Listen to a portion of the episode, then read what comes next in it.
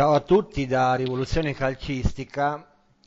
Eh, la settimana scorsa non siamo andati in onda per eh, onorare la morte di Kobe Bryant, un atleta straordinario che ha contraddistinto eh, un'era cestistica eh, sia per noi che stiamo qui a parlare di calcio, ma soprattutto per eh, la maggior parte dei tifosi eh, italiani e eh, diciamo in tutto il mondo e quindi ci sembrava giusto e doveroso prenderci una settimana di riflessione. Una settimana che per noi è stata molto dura perché eh, chi vi parla, eh, io, Jay e Nicolas, siamo tre eh, tifosi di, dei Lakers e quindi abbiamo vissuto l'era, l'epopea di Kobe Bryant dal, in prima persona e quindi è stata una notizia che ci ha veramente colpito e segnato e quindi per questo motivo non siamo andati in onda e adesso cerchiamo di ricominciare a parlare di calcio ma sempre con il ricordo indelebile di un giocatore ma soprattutto di un uomo straordinario. Fatta questa doverosa premessa, saluto i miei compagni di viaggio. Ciao Jay. Ciao Roby, ciao Nicolas e, e buonasera a tutti. E ciao Nick. Ciao a tutti. Ciao. Allora, io direi di eh, iniziare parlando di mercato. Si è chiuso la finestra di mercato il 31 di gennaio, tutte le nostre tre squadre si sono mosse e, e quindi inizio io dicendo che la Juventus ha fatto solo un'uscita praticamente eh, è riuscita fi- alla fine a vendere Emre Can, un'operazione a mio avviso molto buona perché la Juve ha guadagnato circa 30 milioni perché aspetta, 2 milioni... Aspetta, c'è ancora la possibilità che torna indietro. No, no, no, no, è obbligo di riscatto, attenzione. Eh, a, determin- a determinate condizioni. Però diciamo che non credo, non, credo, non credo succederà. Comunque, secondo me è, era una mossa da fare perché Emre Can era completamente fuori dai progetti di, di Maurizio Sarri. Ne aveva già parlato in estate dicendo che la Juventus aveva da sfoltire la rosa perché eh, c'erano dei giocatori importanti che non rientravano nella lista Champions e appunto eh, a pagare erano stati Emre Can e, e Mandzukic, entrambi in questa seconda parte di campionato non sono più alla Juventus. Altre operazioni in entrata la Juve non ne ha fatte, secondo me sbagliando perché un terzino la Juventus doveva prenderlo, considerando che Danilo è infortunato quasi sempre, che De Sciglio è infortunato quasi sempre e quando gioca è peggio che quando è infortunato, che Quadrado è un terzino adattato e quindi ha grosse difficoltà difensive e ci rimane solo Alex- Alexandro. Quindi secondo me la Juve un po' ha, ha scommesso uh, su, uh, su quello che ha, però a mio avviso un terzino, appunto Kurzawa, si era parlato dello scambio Kurzawa De Sciglio, secondo me non, mh, era giusto farlo, ma nel momento in cui vuoi tenere De Sciglio, provi a prendere Kurzawa, cioè vai lì a Paris Saint Germain, gli dai dei soldi e provi a prendere Kurzawa.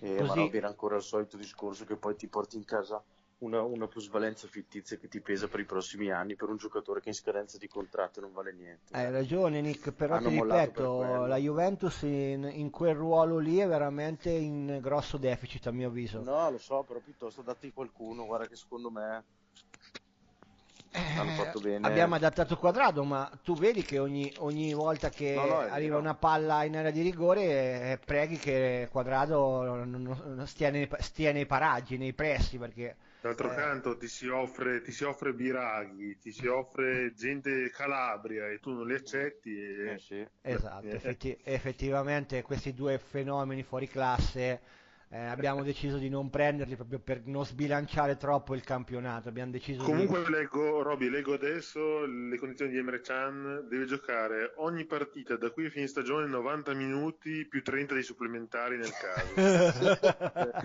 Se no, e, fare 18, e fare 18 e, gol. E segnare, e segnare di rovesciata da centrocampo. Lo sapete come sono quelle operazioni lì, era da mandare via a tutti i costi, quindi in un modo o nell'altro, anche se, anche se dovesse tornare dietro, però questi sei mesi e via Ah, dai, voglio essere onesto nei confronti della Juventus e del nostro amico Roby. Non torna indietro perché Emre Can ha grandissimo rispetto in Germania. Eh, per il Borussia Dortmund 30 milioni sono poco e niente, soprattutto ne ha pagati appena adesso 20 per un giocatore che ne vale 100. Mamma mia, per cui, veramente. Per cui niente, quindi Emre Can eh, sicuramente rimarrà anche perché poi deve fare gli europei, quindi giocherà spesso. Quindi se è andato lì vuol dire che ha le garanzie che giocherà. Tu che segui la Bundesliga, hai esordito o ancora no? Ha giocato nella partita? Tu non segui la Bundesliga, ok, bene. No, no, la seguo, ma devo dire che la partita finita 5-0 non mi esaltava. Io ho, ho, sono andato su, mi sono dirottato allora, Io ho visto altre... che Haaland ha fatto un altri due gol e va bene. Altri due gol, Siamo sì, arrivati esatto. a 7, ok. Però, esatto, però... però non, ho, non, ho, visto se è esordito o no Marcian, credo di no onestamente, eh, però non, non sono sicuro onestamente. Va bene, fa niente. Detto ciò, eh, passiamo al Milan, Nick. Il Milan si è mosso, ha fatto dei movimenti importanti, soprattutto in uscita. Vai Nick. Eh, ha, libera- ha, liberato tutto, praticamente manca poco e togliamo tutta la, la feccia che c'era nel Milan, perché abbiamo mandato via praticamente tutti i giocatori o che non servivano o con eh, ingaggi altissimi o quelli scontenti. Manca, mancano pochi giocatori e poi possono ripartire. Fai, fai un riassunto allora. Chi è uscito? Borini, Borini sono okay. riusciti a venderli, avranno dato una, rescissione o qualcosa, okay. comunque vendito a titolo definitivo. Okay. Rein ha mandato in prestito in Inghilterra okay. e hanno preso Begovic, hanno mandato via Caldara col pippone e... per prendere, per prendere, prendere Kier. Kier che è un fenomeno mega galattico proprio, no? No, no, ma pippone ah. nel vero senso ah, della parola, però e, e poi, no, più che altro sono incazzato con Caldara perché su, tra lui e suo papà hanno parlato proprio male del Milan, non, non mi è piaciuto. Uno che viene al Milan e sta un anno e mezzo infortunato senza giocare una partita e c'è anche il coraggio di lamentarsi, per me ha chiuso. Vai, non poi dopo Caldarone, male, ma... Caldarone che avete venduto? Abbiamo venduto eh, Rodriguez in prestito al PSV ah. Eindhoven, okay. che era un altro che doveva giocare per forza perché c'è l'europeo. Abbiamo, ed è ritornato l'Axalt perché hanno fatto, hanno preso, volevano prendere Robinson che è un americano del, del Wigan è venuto a fare le visite mediche molto ovviamente le visite mediche non sono state non sono state giuste, dovevano fare dei, degli approfondimenti. Hanno fatto, cioè, l'hanno fatto diciamo... gli stessi di Spinazzola, erano gli stessi medici. Uh, no, no, diciamo, la, diciamo, la verità, quando tutti abbiamo sentito che eh, il Milan prendeva un terzino americano che gioca in Serie B inglese, abbiamo, tutti abbiamo un po' sgranato gli occhi. Poi hanno fatto le visite mediche, hanno visto che i piedi a banana e l'hanno spedito indietro. Secondo me, hanno sbagliato. Secondo me era, era, Robinson era uno per l'Armani Jeans, probabilmente, era una guardia, credo. Hanno sbagliato, hanno sbagliato sport. Hanno sbagliato sport. Gagliani, la, la proposta Gagliani, esatto. grande tifoso Olimpia. esatto. esatto. E poi Susino, scusa, e poi Susino. No, Susino, vabbè, Susino, penso che Nick lo vuole lasciare per ultimo, come Dulcis in fondo. no, esatto. no, vabbè, Suso è andato, speriamo che lo riscattino, tifo Siviglia che vada in Champions quest'anno, così almeno non torna più indietro. E, no, perché erano terzi, adesso sono già quarti e quinti, ha già fatto l'esordio, quindi purtroppo. Ah, ecco, sarà, sarà, ha già inciso, sarà dura, ha, inciso ha già segnato no, Susone, no, tra l'altro mi hanno detto che è entrato Suso correndo come un matto, ha dato grinta, forza voglia di giocare, cioè proprio certa gente. È meglio che quando le cose si rompono è meglio che vadano via, è inutile star lì a diventare matti, a cercare di recuperare i giocatori quando non si può. Poi hanno, eh, hanno dato via eh, Piontek e hanno preso Ibra, basta. Ma onestamente io non l'ho capita la cessione di Piontek. Dico la verità. Piontek non andava d'accordo la quest'estate. Eh lo so Nick, però tu prendi Ibrahimovic e non prendi un sostituto di Ibrahimovic. Eh ma Roby, Roby se tu hai seguito, bravo, se tu hai seguito Milan Torino di Coppa Italia, Piontek è uscito a 20 minuti dalla fine per Ibra gli sono piovuti tanti fischi che Icardi al ritorno a San Siro esatto. non, riesce, non, riesce, a beccarne tanti così, quindi era ormai impresentabile, cioè ormai eh, giocava, eh, giocava male e veniva proprio insultato, ormai pedi, eh, bersagliato dai tifosi, quindi non c'era altra soluzione che andarsene, ma anche perché lui voleva andarsene e anzi ci testimonia il fatto che era una, era una, una questione senza ritorno e senza possibilità di eh, ricomposizione il fatto che sia arrivato una cessione a titolo definitivo. Sì. Questo è, è, fondamentale questo aspetto, secondo me. Sì, sì, sì, sì l'hanno cacciato proprio. Eh, cioè, però io, io, contestavo non la cessione di Piontek, che secondo me è sbagliata, ma va bene. E, e contestavo il non aver preso un sostituto di certo, Ibrahimovic. Certo. Cioè, eh, ma purtroppo ve l'ho, già detto, ve l'ho già detto due o tre volte fa, molto probabilmente il Milan eh, passerà di mano un'altra volta e stanno, stanno togliendo tutti gli investimenti fatti dalle vecchie proprietà, basta. Bravissimo. Cioè, non, in, ma bravissimo. in, questo momento qua il Milan purtroppo eh, interessa solo ed esclusivamente la parte non sportiva. Cioè la parte sportiva interessa, se riescono ad andare in Champions per carità sono felicissimi, però non è, non è la prima non è la prima, la prima cosa che hanno nella testa. Ecco, cioè adesso loro hanno diciamo... lo, stadio, lo stadio e poi il passaggio di quote perché a livello della fina- alta finanza continuano a dire di questa cosa di Arnold che lui continua, dove deve anche continuare a, a smentire che una multinazionale che inizia che smentisce tutti i giorni la storia del Milan è assurda e dicono che praticamente il Milan passerà di mano perciò speriamo Beh, bene che Elliot lo deve fare cioè il suo lavoro Speriamo Elliot lo deve, fa- lo deve davvero, eh, cioè, non è, un, non è un proprietario Elliot, ma no, eh, Elliot è, un fondo, fondo eh, quindi, quindi, quindi deve fine... assolutamente farlo prima o poi. Esatto, quindi eh, se è già stato fatto ed è solo lo stadio, cioè da quando c'è l'approvazione dello stadio passerà di mano il Milan, perciò alla fine è tutta una... cioè il Milan ha, ha risparmiato 80 milioni di euro da questo mercato qui, non sono pochi.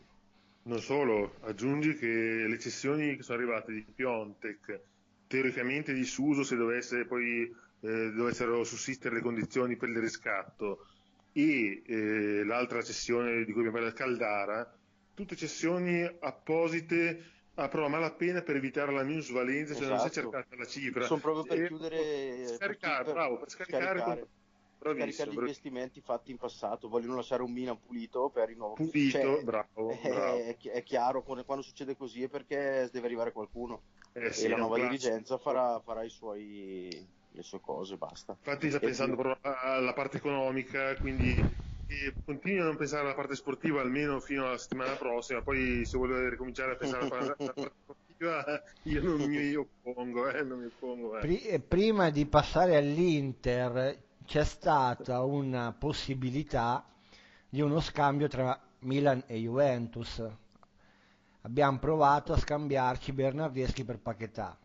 Ci sono sì, state delle voci. la trattativa più che altro è arrivata dal, dagli agenti, hanno provato, però cioè, Bernardeschi prende 4 milioni di euro l'anno e non, non, sussist- non sussistevano le, le Io ti dico la verità, scambio. io da Juventino l'avrei fatto questo scambio. Ah, ci credo, ah, ci credo. Mm, perché, ma non perché mm, credo che Paquetà sia un fenomeno mega straordinario, eh? semplicemente perché ritengo che Bernardeschi, la sua parabola nella Juventus, sia quasi all'epilogo. Cioè adesso stiamo provando, lo stiamo provando a fare la mezzala, che è proprio il, la mossa definitiva, o, o azzecchi questa o è finita completamente, ma è difficile ormai... Eh, credere che Bernardeschi possa ancora dare qualcosa alla Juventus. Lo sai che secondo me, Robby, se voi prendevate Paquetà vincevate la Champions League. Era no, nel senso ideale. che secondo me Paquetà, adesso io non, non, credo Nick che è così forte, però secondo me Paquetà me, messo in una squadra, da, da, che palleggia molto adesso come fa la Juventus, quindi ha qualità tecnica, secondo me Paquetà poteva darci qualcosa di positivo. Ma anche, fisica, anche fisicamente Paquetà anche solo negli inserimenti dietro Ronaldo e Higuain fare la trequartista era perfetto per voi. Secondo me eh, sì, Poi, pure, certo, pure a me pronto, certo, intrigava non è, non è come pronto, idea allora, però non è, non è pronto. No, no ovviamente no, è normale che il Milan non può darlo via a zero scambio pa- certo, pari con certo, Bernardeschi no, ma e... infatti secondo me era, conveniva venderà, secondo me conveniva entrambi. Il problema come hai detto tu era l'ingaggio esorbitante di Bernardeschi Sai cos'è? Non solo l'ingaggio, Roby. Il problema è che oltre all'ingaggio 4 milioni contro penso 2 o 1,5 di Paquetà, eh, è proprio la differenza, come diceva Nick adesso, la differenza a livello di eh, bilancio dei due giocatori, il, cartell- il, prezzo del cartellino, perché Bernardeschi viene, in questo momento viene quotato a 20 milioni sì. e Paquetà a 30, quindi c'è questi 10 milioni che la Juve non intendeva sborsare nella no. maniera più assoluta e chiaramente Ma lì, lì già secondo me si poteva fare uno scambio di prestiti e finiva lì. Cioè. E sì, poi a giugno ne andavi a, rip- a ridiscutere, se c'era da discutere Bravo. qualcosa.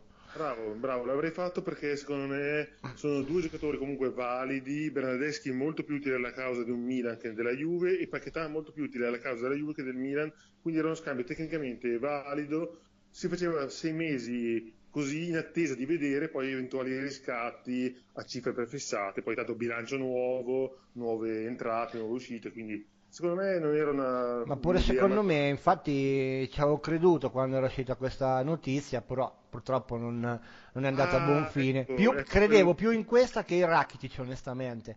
Era Vabbè, uscito il nome di Rakitic gli ultimi 5-6 giorni, però sai, no, è il classico nome che esce sempre, poi non si fa mai, no? Poi soprattutto non per Bernardeschi, tutto lo vedi Bernardeschi che lo richiede il Barcellona. Invece Bernardeschi... Eh, ma se no aspetta però Jay, lo sai che quelli sono sempre operazioni eh, per i bilanci, eh. sono più per i bilanci che per altro. Sì, però Perché sinceramente... Rakitic mi sembra 12 milioni all'anno, una roba del Esatto, bravo, eh, bravo. Era, era, era, era, scontento. Bravo, bravo, quello è il freno, però ti ripeto, cioè, eh, se mi dicono lo scambio Bernardeschi Paquetà, credo, li credo perché ha un senso, due squadre italiane, due squadre, società amiche. Io sinceramente quando sento dire Barcellona, Bernardeschi, Rakitic che viene a Torino, 12 milioni di ingaggio, già storco il naso. Quando poi sento dire Bernardeschi e Barcellona dico o hanno bisogno di un giardiniere. Ma eh, infatti, secondo me, Jay, secondo me Bernardeschi era un po' il fumo negli occhi. In realtà la Juve spingeva sì, sì, per, per, Emre Can probabilmente certo, a certo. Barcellona, ma Emre Can aveva già l'accordo col Dortmund, quindi era, era, era difficile poterlo convincere. Insomma. E anche lì, anche lì, non voleva andare a Barcellona perché chiaramente non giochi, chiaro, non avrebbe non giocato. Invece, a proposito, Emre Can non ha giocato sabato. Ah, quindi, ok, ok. okay. Bene, basta con Juve Milan, andiamo alla regina, alla regina del mercato. Insomma, dai, questo acquisto clamoroso di Eriksen che insomma è eh, il fiore all'occhiello della, camp- diciamo della campagna di gennaio di tutta la Serie A, onestamente. Esatto, Quindi, esatto. Europea, penso anche in Europa che, che si è mosso di così forte. No, no, nessuno. Cioè, penso che sì, come giocatore, anzi, mi spingo un attimino oltre. Credo che sia il profilo più elevato mai mosso a gennaio nella storia del calcio italiano, perché non ricordo a gennaio un giocatore di questo calibro riuscire... Io, cioè... io, mi ricordo Thierry Henry, però quando era arrivato alla Juve non era Thierry Henry. Insomma. Non era bravo, non era eh. ancora il Thierry Henry di eh. adesso, era il Thierry Henry giovane che tra l'altro eh, non esatto. fece benissimo. Poi andò Monaco, esatto, che si doveva ancora fare, certo. Quindi sì, eh, quindi questo acquisto Eriksen ovviamente ne avevamo parlato tra parentesi quando si trattava di un, non dico di una suggestione, ma poco di più, e poi siamo stati assenti in questo periodo e si è concretizzato benissimo eh, acquisto che non posso che nascondere che mi faccia strafelice, eh, clamoroso giocatore, se impiegato nella maniera corretta e lì bisogna trovare la posizione giusta, però può giocare anche più posizioni, può giocare più ruoli, è un giocatore che non ha bisogno di uh, gioca di fisico ma anche di tecnica, di cervello, eh, è un giocatore che può accelerare o rallentare secondo, quindi eh, tecnica sopraffina, un goniometro per eh, calibrare sempre tutti i passaggi. Insomma, non, spie- non, scopriamo oggi Ericsson, ricordiamo per l'ennesima volta la statistica che ormai hanno snocciolato eh, tutte le tv, tutti i media, quindi il, eh, ce facciamo carico anche noi.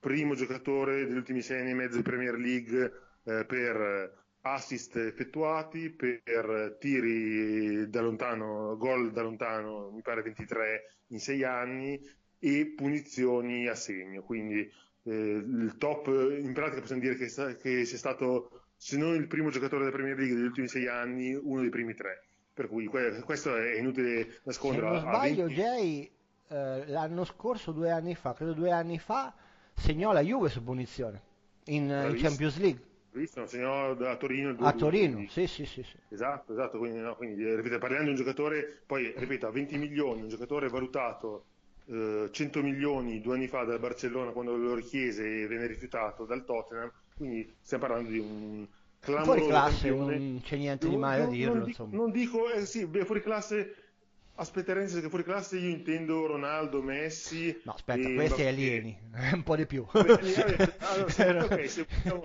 okay, se vogliamo mettere fuori classe. Quei due lì, okay. e il terzo è Mbappé, e poi dopo da lì, da Mbappé in giù, dopo possiamo parlare di Ok, allora, allora, dai, allora, allora, possiamo accettare questo tipo eh. di terminologia, okay, fuori classe. Poi, oltre a Eriksen, così, in, sov- in sovramercato sono arrivati, come dico io spesso e scrivo, finalmente due esterni veri da mm-hmm. Conte, da 3-5-2, da 3-4-3. Certo. Esatto, quindi Moses già avuto da Conte il Chelsea, insomma, si è recuperato fisicamente e al momento sembra di sì, da, dai mille infortuni, potrebbe tornare il giocatore, insomma, ancora eh, 30 anni da compiere, quindi non è ancora bollito completamente a livello fisico, Moses eh, ha già dimostrato ieri i suoi pregi, i suoi limiti, poi ne parleremo durante la partita, cioè durante il commento di, della settimana calcistica, comunque poi parleremo dei pregi e dei limiti di Moses che riguardano alla fine lo stesso tipo di situazioni. Invece Ashley Young, questo ormai era dato per fatto, dopo Spinazzola ormai era sicuro, eh, un giocatore che io dico scherzando biologi- biologicamente è un po' come Cristiano Ronaldo, cioè dimostra 10 anni di meno, eh, 34 anni, ma corre veramente più di tutti nel, nell'Inter, ma anche lo faceva nel Manchester United. Ricordo gli ultimi due anni con Mourinho, quando era titolare fisso, giocava sempre da terzino sinistro e arrivava diagonali, a fare diagonali in fondo e poi anche al cross, rientrare, andare sul fondo, sinistro, destro. Quindi un giocatore per me chiaro, non stiamo parlando di un fenomeno, però di un ottimo, ottimo giocatore poi chi ha avuto Biraghi, Nagatomo e questa gentaglia negli ultimi anni, sembra di vedere no, un povero aiuto, come sei cattivo, dai. Grande, grande aiuto, eh, grande, grande bandiera. Aiuto. Eh, lo so che vi ha, vi, ha, vi ha, dato tante soddisfazioni a voi. lo so, lo so. Vabbè, e poi chi abbiamo preso? Nessun altro. Ecco, l...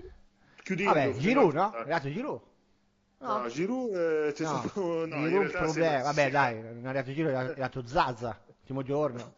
C'era Zazza lì, Pander, Pander. Beh, dai, poteva andare peggio. Abbiamo cercato, ecco, dico, eh, sono usciti. Ti sei evitato 400... la marottata finale, dai. Esatto, esatto. 450 nomi, non è arrivato nessuno, ma va bene, dai. Alla fine, cioè, nel senso, no, non va bene perché sono convinto. Ieri sera la prestazione un po' eh, faticosa di Esposito lo ha un po' confermato diciamo che affrontare Coppa Italia adesso con eh, due turni con Napoli e poi finale, Europa League con doppio turno con quattro settimane di fila tra febbraio e marzo e eh, campionato con la classifica e lo scudetto in teoria ancora in gioco, ecco affrontarle con soli quattro punte, soli quattro punti compreso Esposito, delle quali eh, cioè, due sono sempre impiegate nel modulo di Conte, secondo me è una grossa, grossa. Ma guarda, io ti dico una cosa che ho pensato quando non avete preso nulla in quella zona di campo.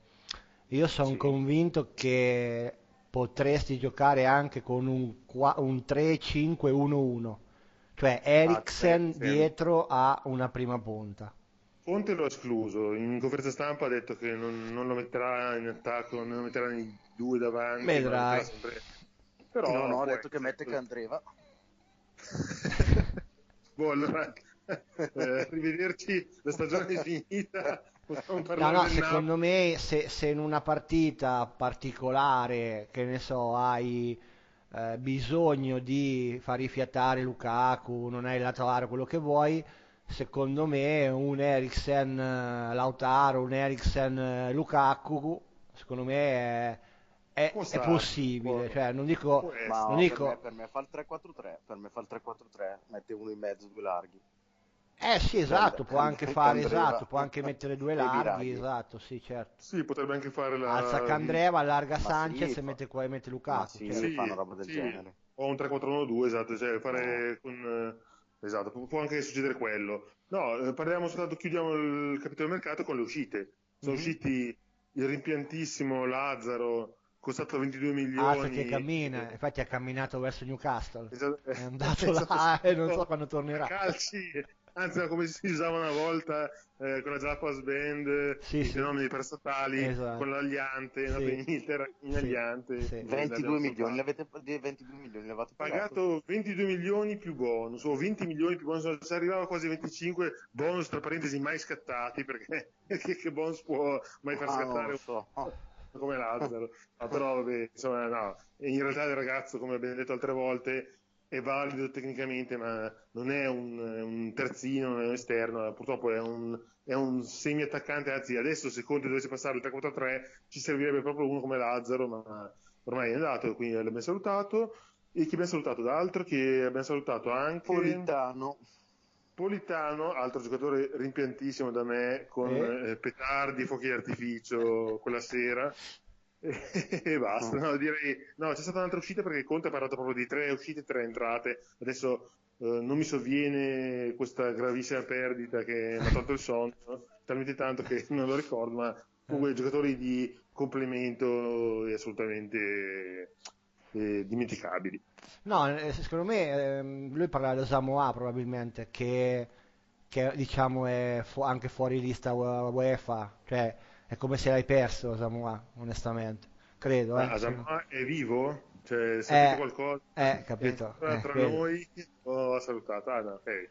No, no, è ancora in, eh, l'avete ancora in rosa, però oggi ufficialmente sono uscite le liste Champions e l'Inter non ha inserito Samoa.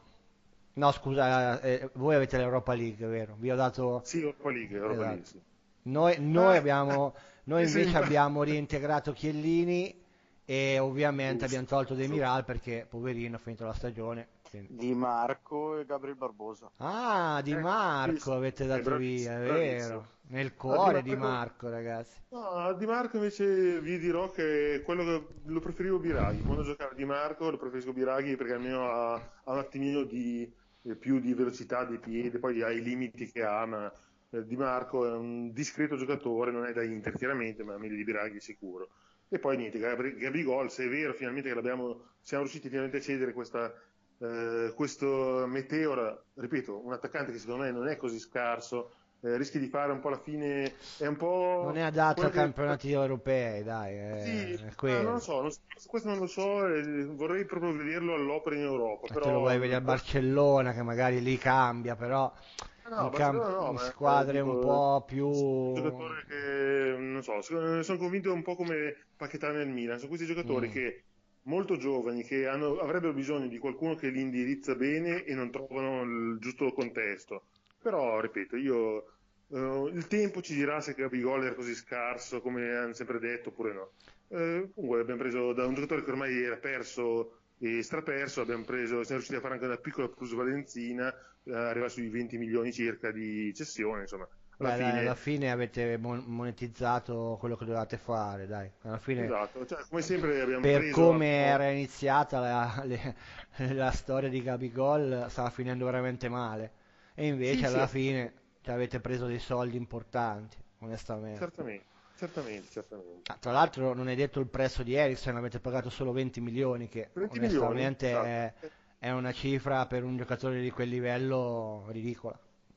È vero che è scadenza, quello che vuoi, però 20 sono veramente pochi per un giocatore di quella caratura tecnica, quindi complimenti. Eh, ma alla fine gli ridai lo stesso, eh tra, come, tra commissioni agenti e, vero, ingaggio, ingaggio, alzato. L'ingaggio 10 milioni è tanto, onestamente tanto. Per l'Inter che eh, quest'anno vale, si, eh, si riaffaccia alla Champions dopo parecchio tempo, già iniziare ad alzare il monte ingaggio a 10 milioni di euro è un, una bella... Una bella eh, però te l'ho detto, è sempre il discorso che viene accettato dalla squadra perché eh, era in scadenza di contratto. Se fosse invece stato eh, uno che viene comprato a 10 milioni di euro e viene anche pagato caro, non, eh, io ti non dico che l'anno prossimo, come la settimana scorsa, due settimane fa, eh, Skriniar, De Vrij, Andanovic, viene tutti lì e dicono datemene almeno due in più, eh, mi sembra abbastanza normale che sarà sì, così. Sì, ma non è così detto perché viene, quando viene un campione così ed è in scadenza esatto. di contratto comunque esatto. viene accettato. Perché mm, prendono tutti di più quando sono in scadenza. Guarda eh, Emre Can Sì, sì, no, so, su questo hai ragione. Eh, no, su questo hai ragione. Eh, ma io credo che Eriksen avrebbe preso 10 anche con 4 anni di contratto. Ma cioè. sai quali sono gli errori secondo me, Roby? Eh, l'errore è come quando eh, l'errore è quando hai fatto due anni fa il rinnovo a Persic a quasi 5 milioni l'anno. È lì che infatti sono scattati poi i rinnovi automatici a tutti, i card iniziano eh, a piantare grane.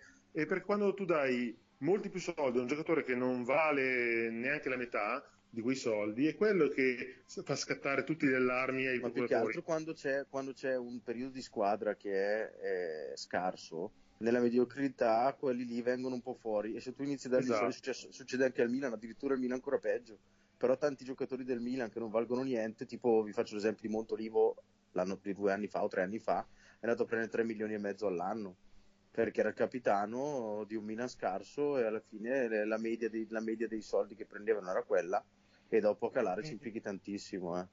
Adesso il Milan sta proprio facendo un non so, cioè ovviamente per quel discorso lì che vi ho detto che cambierà la proprietà, però il Milan ha calato gli stipendi in una maniera certo, ma anche la Juve l'ha calati. Adesso indipendentemente da Ronaldo che prende 31, ma la Juventus uh, l'idea della Juventus l'anno prossimo è prendere giocatori con uh, ingaggi bassi.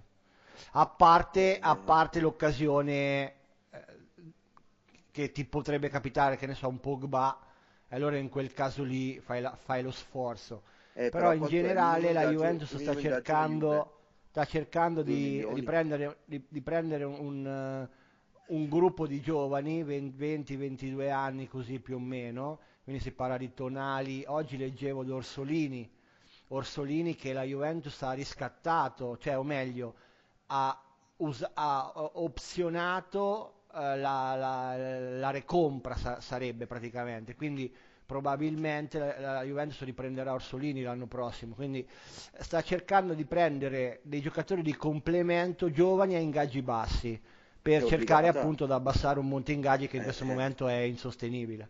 Eh, questo sì. è chiaro. Questo è chiaro. Il problema è che è difficile, è difficile è far andare quelli che hai certo. e ci pighi tanto. ma io, ma io credo che Matuidi, io credo che Matuidi non sarà rinnovato, per quanto dicono che la Juve è pronta a fare il rinnovo. Non penso, non penso la Juve non può dare quei soldi a Matuidi. Non credo proprio che la Juve rinnoverà no, Matuidi. Non credo nonostante Raiola, quello che vuoi, però secondo quanto me... Prende, quanto prende? Bentancur? Non tantissimo Benta, poco, poco, per essere... Eh, anzi, tra poco secondo me potrebbe anche venire a bussare alla porta. Certo, però, però attenzione, questa secondo me è la, la nuova linea che sta eh, dettando la dirigenza juventina e che secondo me è intelligente, è quella di evitare, cioè di iniziare a, a togliere Emre Can 5 milioni e mezzo, Mandzukic 5 milioni e mezzo, l'altro che dira appena possibile spedirlo, ma tu di spedirlo. Rabiot. Eh, Rabiot, eh, Rabiot eh, però Rabiot l'hai preso adesso. È, è quello il problema, che Rabiot e Ramsey sono molto giovani. È vero che... Allora, io vi dico una cosa. Sono plusvalenze, attenzione, sto cambiando idea. Cioè, nel ah, senso, sto cambiando idea. Cambiando idea è troppo. Però ritengo che se la società deve fare un sacrificio fa Ramsey, non fa Rabiot. Perché Ramsey sta denotando grossi problemi di inserimento, trequartista non funziona, tanti infortuni.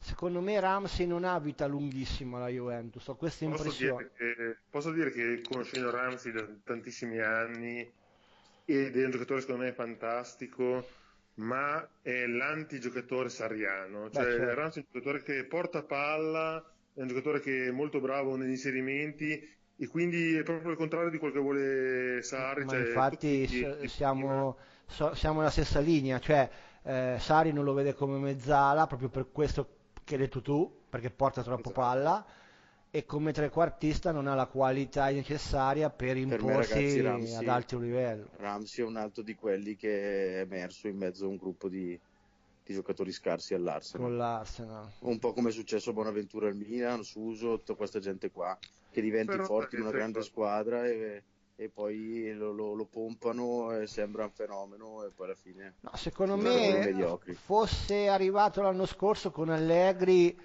eh, andava molto bene, bene, andava bene perché Allegri giocava molto sul, sugli inserimenti dei centrocampisti. Quindi che ah. dirà che Dira faceva 10 gol alla stagione con Allegri.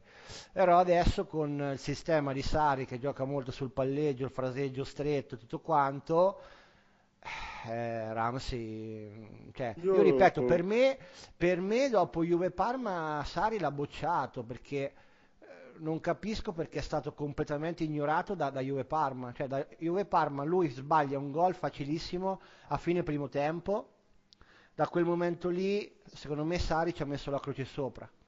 Ha detto lui lì non ci può giocare.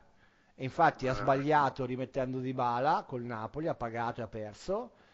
E ieri ha messo il tridente, quindi tridente insomma Ma una domanda invece, quando parlavi di giovani Kulusevski, quant'è che prenderà la Juve? Due, Due e mezzo. Eh, vedi, quello vuol dire che quello più o meno è il minimo che puoi dare alla Juve. Certo, certo. Ma infatti sta, eh. Tonali eh. andrà sta, a prendere due e mezzo. Tonali eh, andrà però, a prendere però, due e mezzo, che, che però lo sai che rischi che... di rovinarli. Come? Rischi di rovinarli i giovani così perché arrivano, prendono già due milioni e mezzo e poi non giocano titolari, è difficile. Guarda che, guarda che è difficilissimo fare quello che vuole fare la Juve. Eh, lo so, però io, ripeto, la Juve non, ha, non può pagare questi ingaggi. Cioè, no, no, no, no certo, no, Robby, Robby, ovvio. No, ma eh, Robby, invece io ritengo Tonali e Kuluseschi, invece sì, Tonali verrà preso, la salvezza della Juve a livello di centrocampo, perché Nick giustamente dice eh, vengono lì, non giocano e prendono già così tanto. Però ci sono due però, ovvero, primo che non giocherà così tanto, uno come Tonali, che ho visto anche l'ultima partita che l'ho visto giocare, visto, eh, è veramente perfetto per quel modo di giocare, per quella grandissima corsa che ha, precisione nei passaggi, intelligenza tattica, secondo me è veramente un giocatore importante, non c'è niente con Pirlo, ma è un giocatore importante. E ripeto, in un centrocampo come la Juve, che è il punto debole, potrebbe anche trovare spazio, ma non solo, è vero che 2 milioni e mezzo per un giovane sono tanti, ma quando tu prendi 2 milioni e mezzo e poi ci sono cancheroni di ogni tipo che ne prendono 3, 4 o 5, certo. non, non, ti può mettere la testa perché dici eh, sono un poveraccio, sono... cioè se tu sei... Sì, sì, no, è sei... vero, però, però capisci che o, o, o vendi Pjanic ed è, ed, è, ed è, un altro che secondo me eh sì, eh, sì, è in lista, è, quasi... è nella lista. Okay, ok, però allora vuol dire che la Juve si ridimensiona. Sì, no, cioè... Eh beh, Roby, è vero che dipende, dipende, perché poi però tu devi sempre, devi sempre capire... Devi sempre cioè, capire cosa vai a prendere e cosa dai via. Perché se tu dai via un giocatore affermato ma senza stimoli, che magari nel sistema nuovo non si sta adeguando, e prendi un giocatore non affermato che però ha voglia di emergere e ha la qualità per emergere, secondo me potresti anche guadagnare. Mica detto ad esempio, ad esempio, mettiamo esce Pjanic, ma ti entra come mezzala Pogba. Il livello non peggiora, anzi, eppure hai un altro ruolo. Pogba non, certamente nel ruolo di Pjanic. Tonali lo metti dietro e secondo me già quella è una... La, la Juve ha un problema enorme quest'anno è che non segna, non segna, un centrocampista. Nessun centrocampista fa gol. Nessuno. Matuidi non segna, Betancourt non segna, Pjanic non segna. È stato un gol Pjanic col Brescia, una, un rimpallo, ha tirato la punizione, poi ha preso una respinta e basta. Poi Chedira praticamente non si è mai visto, Matuidi l'ho già nominato, chi, chi, è che non ho detto? Eh, Bernardeschi Ora, non segna, Ramsey. Eh, Ramsey non segna, eh, ragazzi questo è... Eh, oddio, oddio, c'è da dire che non vorrei che fosse questo un... Rabiot non segna. Di, non vorrei che fosse qualcosa comunque di eh, fisiologico nelle squadre di Sarri, perché ricordiamolo che nel Napoli eh, Sarriano Zelischi tipico, segnava ma Zenischi comunque spesso Ansic, partiva qualche golletto lo faceva. Ansic, non ha mai segnato poco come con Sarge. No, però mica dico che ne ne far 20, però qualcosina. Però non so, Ordigno se non segnava su rigore... Non Beh, sì, sì, no, no, quello, quello, è vero che comunque si, si cerca sempre di arrivare in porta col pallone, su questo sono d'accordo con te. Però comunque nella partita di Coppa Italia, quella con la Roma, Betancourt ha fatto un inserimento che uno poi vabbè, la Roma ha pasticciato quello che vuoi, però un gol ha fatto. Cioè, secondo me deve provare a spingersi di più in fase offensiva, anche perché eh, se non lo fai con la Juventus, con, con chi lo fai, onestamente? Cioè, secondo me lì i centrocampisti erano abituati a stare troppo dietro, cioè devono usare di più. E Pjanic è l'esempio, cioè Pjanic ieri Sari gli ha detto vai più avanti, gli diceva vai più avanti, vai più avanti, perché lui è abituato a stare al centro del campo, proprio al centro, e giocare semplice, dare la palla eh, orizzontalmente, se arriva il pressing la scarica dietro, cioè gioca troppo semplice, gioca, gioca come l'anno scorso più o meno. Ed è quello allora, che alla Juve non serve ecco, giocare come ecco, l'anno scorso. Approfitto proprio per questo, ti chiedo, visto che siete stati lontani una settimana, ti chiedo com'è andata questa settimana con eh, due partite di Coppa Italia, può essere, e due di campionato? Allora, allora, noi questa settimana, la settimana scorsa abbiamo giocato con la Roma e credo che non ne abbiamo parlato se non sbaglio perché l'abbiamo fatto il podcast no, prima, esatto. Quindi con la Roma abbiamo vinto 3-1, una partita abbastanza tranquilla, io ho fatto 3-0 dopo il primo tempo, la Roma secondo tempo è venuta fuori, ha fatto buoni, buoni 25 minuti, però la Juve stava già 3-0, onestamente aveva messo un po' i remi in barca e la partita era bella che finita. E, e poi eh, eh, c'è stata la partita col Napoli che io non ho visto per ovvi motivi, e certo. però credo che ric- la sconfitta sia riconducibile a due cose. La prima è il pareggio dell'Inter a mezzogiorno contro eh, eh, il Cagliari e il pareggio della Lazio col, con la Roma un'ora prima. Quindi la Juventus è entrata in campo a Napoli sapendo che era una partita che poteva non vincere, cioè non aveva la pressione di vincerla a tutti i costi. E credo che un po' abbia inciso, eh, oltre il fatto che la Juve, secondo me, se gioca con Dybala, Ronaldo e Higuain, non può essere sorretta dal centrocampo e alla lunga paga Dazio. L'ha fatto con la Lazio, faccio anche la rima, e, e, e l'ha fatta anche col Napoli. Poi ripeto, io la partita con Napoli non l'ho vista, quindi non so bene come sia andata la, la, la dinamica della partita, ma credo che eh, il risultato sia giusto, mm, credo che il Napoli abbia meritato alla fin fine di vincerla, quindi eh, ci sta, insomma, è, è, una partita secondo me mentalmente sbagliata, abbiamo sbagliato dal punto di vista mentale e poi anche tecnico perché appunto Sarri eh, poteva evitare di rimettere il tridente, cosa che non ha fatto con la Fiorentina ieri, dove finalmente ha riproposto Ronaldo Higuain Douglas Costa, che non lo vedevamo da, dalla, credo dalla terza di campionato, perché poi Douglas Costa si è infortunato proprio con la Fiorentina a Firenze, dopo dieci minuti, e lì in quel momento lì è finito il tridente iniziale, quello delle meraviglie, tra virgolette. Ieri non è stato un tridente delle meraviglie, onestamente, però è, era, è la classica, è stata una classica partita difficile, sporca, la Fiorentina è una squadra che ti fa giocare male e che gioca in contropiede con i lanci lunghi, la classica squadra sì, italiana... Sì, sono le classiche partite quelle lì che o ti danno i rigori, se no non le vinci più. Esatto, ma se ci sono, Nick, bisogna darli, tu mi insegni, no? Onestamente, giusto? Se ci sono bisogna darli eh, e quindi c'erano, almeno il primo c'era e quindi giustamente è stato dato e poi la partita si è sbloccata. Poi chiaramente c'era anche altro, ma non siamo qui a, a parlare di episodi. Insomma, se vuoi parlare di episodi sono pronto, ma credo che non, non, sia il caso di parlare di episodi. Eh, a me ieri onestamente cosa mi ha colpito la partita di ieri? Allora, ehm, Sarri finalmente ha varato il centrocampo senza Matuidi quindi ha giocato con Rabiot, Pjanic e Betancourt e onestamente la squadra ha fraseggiato più velocemente Matuidi ha tante doti di recupero palla però con la palla al piede sapete tutti che non è in grado di fare un passaggio che uno l'ultimo passaggio che ha fatto ha mandato in porta al Napoli no? quindi eh, senza Matuidi la squadra aveva più eh, fluidità diciamo, nella, nella, manovra. Però Fiorentina ha giocato bene, comunque ti ha tenuto in, in, in, è rimasta in partita, nel primo tempo ha creato due belle palle gol, quindi eh, c'era da stare molto molto attenti. E, e, ripeto, la Fiorentina è una squadra rognosa, ne sa, sa bene anche Jay in Coppa Italia l'Inter non è che ha fatto una partita eh, splendida, l'ha portata a casa ma ha sofferto. Quindi in questo momento è difficile battere la Fiorentina.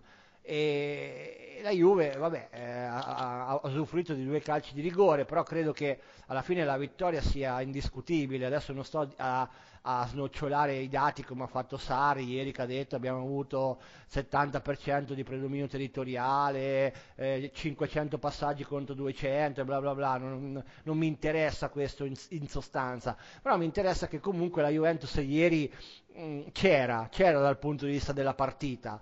Poi ripeto, sono partite particolari, soprattutto in Serie A. In Serie A trovi queste squadre qui che eh, si mettono dietro, mettono il pullman davanti alla porta e magari riescono a fare un golletto in contropiede, poi è un problema, poi è un problema. E, e spesso e volentieri poi difficilmente non riesci a recuperare, eh, fai fatica a recuperare queste partite lì. Ieri non è stato così, la Fiorentina ha avuto delle, le, le sue occasioni, primo tempo è stato bravo Scesni, secondo tempo è stato fortunato Scesni perché il tiro eh, dei Benassi è uscito veramente di un 10 cm dal palo e poi però solo, solo Juve insomma da lì in poi. Quindi eh, vittoria secondo me indiscutibile e, e, andiamo avanti. Adesso abbiamo una partita col Verona eh, sabato molto molto molto difficile perché il Verona poi me mm, ce ne parli tu Nick Verona in questo momento è una squadra molto molto forte e, e però dai andiamo avanti bene abbiamo vinto che, la partita che dovevamo vincere siamo ancora primi in classifica e adesso vediamo anche la Lazio mercoledì se sarà, se sarà a due punti, se la Lazio dovesse vincere eh, arriva proprio a due punti. col Verona tra l'altro proprio, proprio col Verona stanca, esatto per bene, stanca per bene. Eh, sarebbe, non sarebbe male Amrabat quanto ha preso? due giornate o una sola? Ma penso tre, non, non sarà ancora eh, uscito. Col, ma... fallo, sì, col fallo violento ah. che ha fatto, penso meno di due sarà molto eh. difficile. E quindi probabilmente anche noi usufruiremo del fatto che non ci sarà, quindi vediamo, insomma, dai. Sarà una pre, però, eh, ripeto, una partita, forte, una partita particolare. Guarda che il Milan, il Milan poteva vincere tranquillamente. Il problema è che abbiamo fatto la Coppa Italia. Eh, fa, esatto, Nick, abbiamo, fai, abbiamo, fai il riassunto. Prima della partita, contati, prima no, della Coppa Italia c'era stata quella di domenica scorsa con chi avete giocato? Quella prima? Contro l'Udinese. Contro l'Udinese Brescia, all'ultimo secondo. No, no, Brescia, ah, Brescia, sì, sì, abbiamo vinto ah. di culo col Brescia, sì. Eh sì, esatto, esatto. Sì. E, e vabbè, Brescia fanno fatica tutti, però il Brescia le perde tutte, quindi... Esatto. non so. Esatto.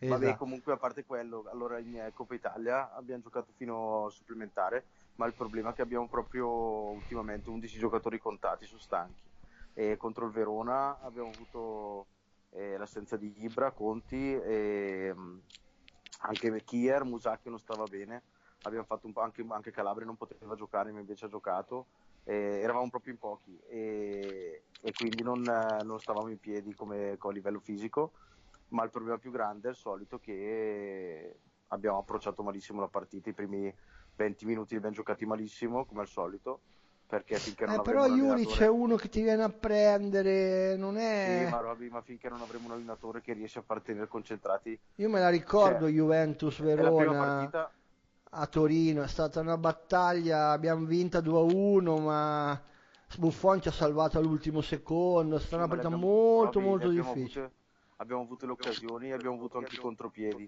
e abbiamo buttato via proprio la partita fidati che potevamo vincerla tranquillamente. Ah, ovvio e, che la puoi vincere. E tra l'altro, tra l'altro gli abbiamo regalato, gli abbiamo regalato 3 o 4 palle gol che ha preso anche un Paolo 2. Sì, immagina. Sì. E no, ma era proprio una questione di concentrazione perché è la prima partita che dopo un po' di tempo che non abbiamo allenatore in panchina c'era, c'era il eh, non c'era, ma eh, beh, Ibra però eh, eh, eh, non c'era ma doveva venire comunque, no? Doveva eh, fare no, comunque ma, il... Eh no, ma c'era, c'era, c'era l'influenza, erano, poi... tutti, erano quasi tutti influenzati e sì, il sì, problema è anche quello che bisogna anche gestirle quelle cose lì, nel senso se vedi uno con l'influenza nel calcio devi cercare di farlo star fuori perché se no ti, fanno, ti si ammalano tutti. Sì. È sempre così. Stavano parlando anche stasera del Napoli che c'era uno con l'influenza, l'ha lasciato da solo, ma è giusto così, eh.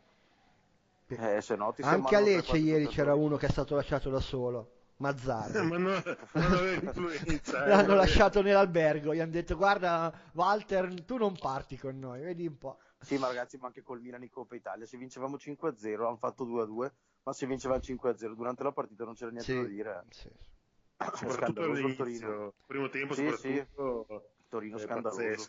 Il Tori- Torino, Torino eh, ha fatto un record che secondo me sarà imbattibile nei prossimi anni, cioè mh, negli annali proprio del mondo. Cioè 15 gol in tre partite presi, cioè 7-4-4 eh, Ma, eh, è un capolavoro, la, la, la, gemma di prenderne 7 tra Atalanta in casa e 4 a Lecce. Ricordiamo il Lecce ancora non doveva vincere una partita in casa. In casa esatto. Per cui 4 col Milan che vabbè magari li puoi prendere, poi... però sì, giocano, sta... con, giocano, contro. Eh, esatto, dai, sì, esatto. Magari, in Coppa Italia, magari in Coppa Italia ci hanno provato lo stesso, che sai, magari passi, vai in semifinale, invece... Beh, c'eravamo noi poi... come avversari, è chiaro che erano motivati a fare di due, due derby, ovvio. Esatto, il problema purtroppo cos'è che quando vedi come Torino-Bologna la settimana precedente al, alla disfatta con l'Atalanta, tu vedi una, una tifoseria intera, uno stadio intero che fischia dopo una vittoria, se sei una, una società attenta, non dico che lo esoneri quel giorno, ma dopo Torino-Atalanta devi esonerarlo. Sì, ma dai, Mazzarri, Mazzarri ragazzi andava già esonerato quest'estate. Cioè... Eh, so, no, ma ancora, c'era ancora l'onda lunga dell'anno scorso, l'Europa League. Ma eh, ho capito, volta... ma l'Europa League perché ha rinunciato il Milan, eh, c'è sempre quello discorso. Lo so, però è un campionato ah. comunque, quello dell'anno scorso, comunque importante, 60 punti, tutto. Secondo me l'anno scorso poteva aver senso, anzi aveva fatto una stagione a livello di puramente di risultati eccezionale per essere il Torino, la migliore stagione penso di punti da non so quanti anni a questa parte. Però, ripeto, ribadisco, è da quattro mesi, si parla da Brescia a Torino di ottobre, che se non vinceva Brescia veniva esonerato, l'hanno tirata lunga fino a febbraio, cioè il Torino si è praticamente mangiato una stagione quando era chiaro, dopo l'Europa League, dopo le prime giornate, era chiarissimo che il Torino dalla terza giornata in poi ha iniziato ad abbandonare piano piano il suo allenatore, sempre peggio, poi ogni tanto tornava su con un paio di partite, ma non ha mai avuto questa... Sì, poi tra l'altro, tra l'altro il Torino anche speso, eh. il Torino cioè, no, Pelotti no, comunque no, se l'è tenuto, oddio, Verdi oddio, l'ha comprato. Non eh, solo, sì, ma anche Sirigu, che è uno eh, dei migliori Sirigu, portieri della Izzo, Serie A. Izzo senza Sirigu quanti ne prendeva? Mai... Sì, sì, Izzo non l'ha mai voluto vendere, cioè alla fine Q1 l'ha voluto tenere a tutti i costi. Sì. Cioè, alla fine... È... Sai cosa è il problema? Che il Torino ha questo problema di queste squadre di medio cabottaggio, in realtà di elevato cabottaggio a livello di eh, prestigio, ma ma non purtroppo a livello economico, cioè Cairo la tiene molto basso e quindi per tenere tutti i giocatori che deve eh, tenere, ripeto, Nkulu aveva offerte da Roma, Izzo aveva offerte da mezza Serie A, eh, Sirigu, ah, come dice Roby, è uno dei migliori tre portieri, non per niente farà l'europeo come secondo di Donnarumma come terzo al massimo.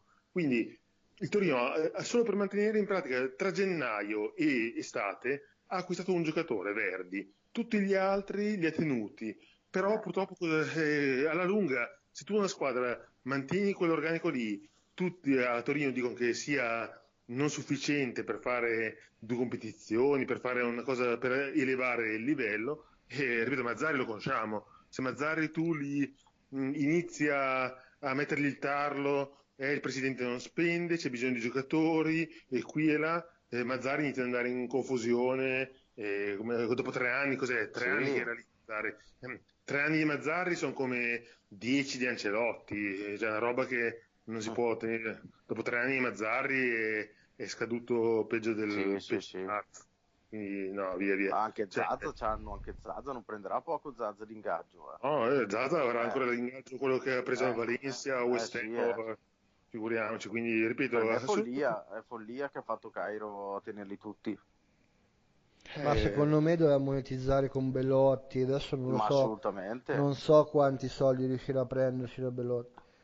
Perché sembra che ormai il posto da titolare in nazionale lo eh, salvo sì. in, robe incredibili, ma in questo momento non puoi non darlo a immobile, no? Pare abbastanza chiaro che immobile in questo momento eh, come tocca la palla fa gol, quindi deve assolutamente giocare lui in nazionale. Eh, quindi ha perso la titolarità in nazionale e in questo momento il rendimento in campionato è più basso rispetto a due anni fa, eh, si parlava di 100 milioni due anni fa, ti ricordi, no? Volevano lui al Milan. Certo. Eh, adesso il Milan so. dicono che ha anche offerto 60. Eh. Sì, sì, eh, 60, esatto. 60 più Niang e qualcos'altro. Eh, adesso non lo so, probabilmente adesso 50, neanche. Che gli ha rovinato anche la carriera al ragazzo. Eh sì, sì, credo proprio di sì. Vabbè, ce ne frega niente del Torino. Andiamo a, finiamo con Finiamo con il Milan, Nick. Allora, eh, sogno Champions League definitivamente tramontato oppure sono sette punti scorso. ancora... Allora, con sette punti ancora tutto è possibile. Allora è difficile crederci, però se tu calcoli che l'anno scorso noi eravamo più sette e, e in tre giornate ci hanno raggiunto. Eh, Perché l'Atalanta non è che, che ha pareggiato anche ieri, ha perso con la SPAL Eh, l'Atalanta mi sta aspettando onestamente. Adesso arriva la Champions, adesso Atalanta. Ma il problema è il Milan, ragazzi, che non so quanto possa quanto possa reggere, cioè nel senso che... Però Coibra le vinte tutte, eh, onestamente. No, no, quindi... certo. Io, il calendario era abbastanza semplice, però... Eh, infatti, c'è anche il calendario dalla tua parte, hai recuperato un attimino, però diciamo che star qui a fare un girone di ritorno, devi fare un girone di ritorno quasi da scudetto, non è facile. Eh, però Nick, la mia domanda è sempre la stessa. Chi è che in questo momento ha, un, ha il quarto posto garantito? Ripeto, no, no, l'Atalanta nessuno, no, balbetta, la Roma balbetta, eh, il Cagliari non ci credo, il Parma non ci credo. Eh, per me il Napoli è la squadra, la squadra più forte che il c'è. Il Napoli, adesso il Napoli sta vincendo. Quanti punti ha il Napoli al quarto posto? Direi molti, tanti ancora. Direi. Nove. Come non ho capito? 9, 9. Eh, 9, quindi no. occhio al Napoli che magari potrebbe eh certo, rientrare no, il Napoli. Però... Oddio, ragazzi, io sinceramente... No, ma ragazzi, comunque attenzione perché il Napoli anche stasera, domani leggerete di grande Napoli, ripresa. Eh. Questa partita se finisce 3 a 3 è giusto. E prima dell'infortunio di Quagliarella, la Sampa stava dopo il 2 a 2 andava per il 3 a 2. Quindi certo. attenzione che questo Napoli è soggetto a, montagne russe clamorose da mm. qui alla fine. Quindi vedete oggi 4-2, la prossima partita è il Napoli che ne so, gioca in casa contro un Bologna, mm-hmm. capace che non la porta a casa. Quindi... Allora dipende tutto, dipende tutto dalla, dalla, parte emotiva, cioè nel senso se il Napoli dovesse iniziare veramente a recuperare punti e andare sotto Beh, tecnicamente è un'altra cosa, certo. alla zona Champions, tipo va a meno 5 o una roba del genere, certo. allora il Napoli lo ritroviamo tutte le gare che corre e, ci, e, e si impegnano. Se, esatto. Stessa cosa del Milan, è eh, solo che il Napoli è più forte però eh, se invece il Napoli è, ne perde un'altra e va fuori a meno 12 o robe varie basta. Dopo mollano. Mm.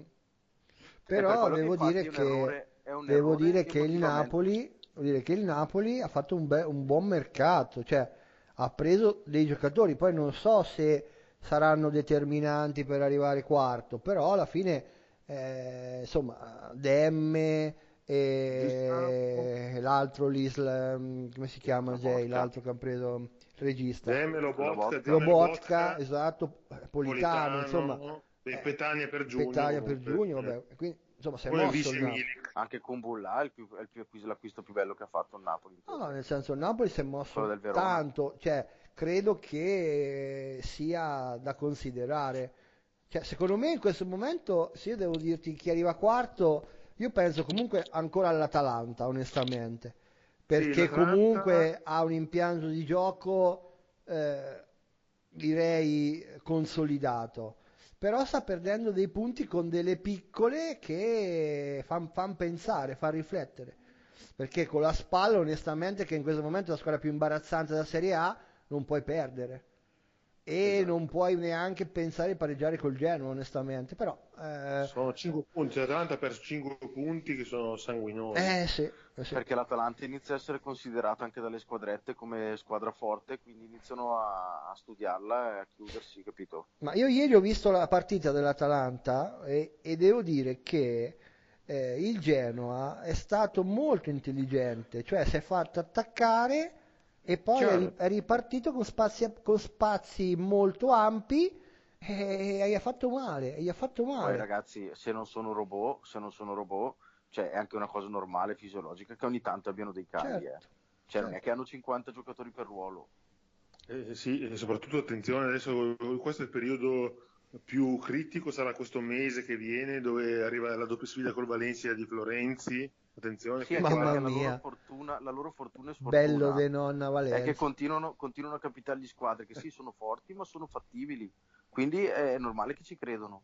Cioè, non, non, non, è, non è secondo una, me, una secondo me col Valencia se la giocano il 50-50. Eh sì, anche secondo me, anche secondo me.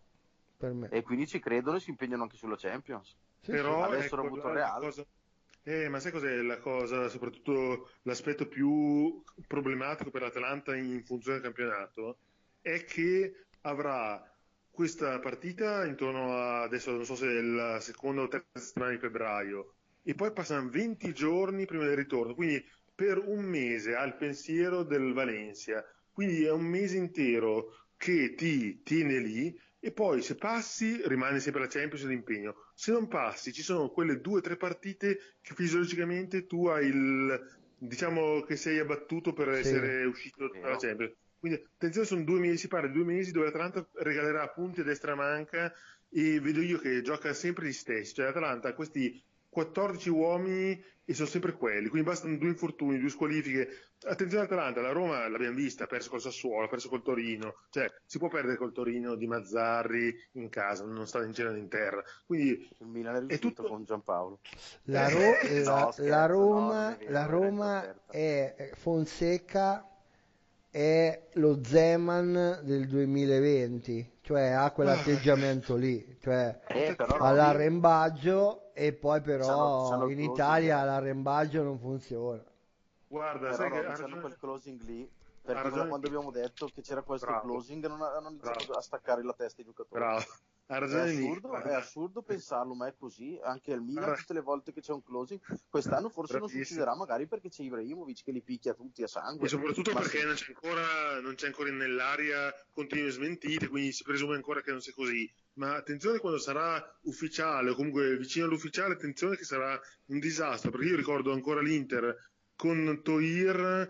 Eh, quando eravamo terzi in campionato, stavano andando benissimo con Mazzarri eravamo in, in, lotta per la Champions, è arrivata il closing contro io per due o tre mesi ne abbiamo vinta una, sì e no, quindi il sì. closing ammazza, cioè, ti, ti, non so perché, per quale meccanismo i giocatori stacchino, tutte le componenti iniziano a eh, pensare... Perché, perché, Beh, perché poi quando, sai che devi ricominciare da capo. No, ma perché adesso ci saranno dei proprietari, prima c'erano dei proprietari che li controllavano fuori dal campo, che li controllavano, stavano dietro a tutti, allenatori, giocatori, preparatori. Adesso invece non sa più nessuno se rimane. Eh, c'è il discorso che ci sarà un po' di, di libera, sì, sì, libera, chiaro, libera, c'è un po' di ammutinamento. Nessuno eh. controlla e sono certo. discorsi, dai, come in un'azienda, come tutte le cose.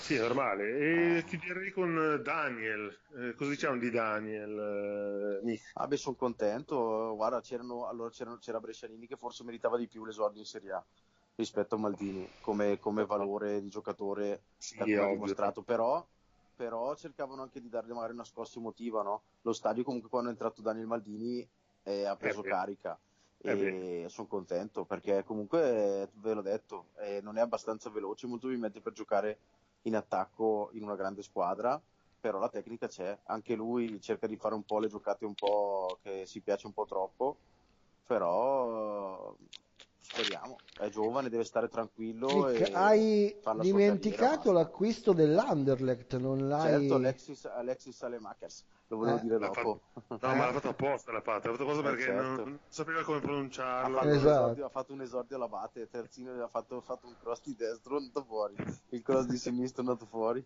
No, boh, dicono che... Allora, questo qua, ragazzi, io non lo conosco, però dicono che chi gioca a scudetto è il terzino destro più forte del gioco. Chi gioca a scudetto, so. ricordiamo. Eh sì, ah, a scudetto dicono che è il terzino destro più io forte del gioco a PES e non l'ho mai comprato. ah, ah, non so, Quindi guarda, io... So. C'è quei giocatori un po'... Sinceramente ne ho, ne ho, letto bene da parte di eh, persone che seguono i campionati belgi, olandesi, quella, insomma, quella zona lì, quindi mi fido abbastanza, quindi ne ha parlato molto bene. Parlato, quindi, ah, quella zona lì sta producendo tanti bei giocatori, eh, quindi tantissimo, non è pensate, vero. Ah, pensate che il famoso, eh, qualche anno fa, il famoso Tilemans che era anche in orbita Juve, sì. eh, che Cazzo, poi era un po'... È stato un bidone, era incredibile. No, no, no, no, al contrario, Nick, sembrava un bidone, adesso sta facendo un... Madonna, sta facendo un campionato con l'Eister clamoroso e l'Eister secondo eh, in classifica. Hai ragione, hai ragione, è vero, non me l'ero perso Telemas. Ma sai sì, perché? Sì. Perché sono troppo giovani. Vengono i giovani eh, quando li metti già in una grande squadra, perché mi sembra che era nato il Monacolo, giusto?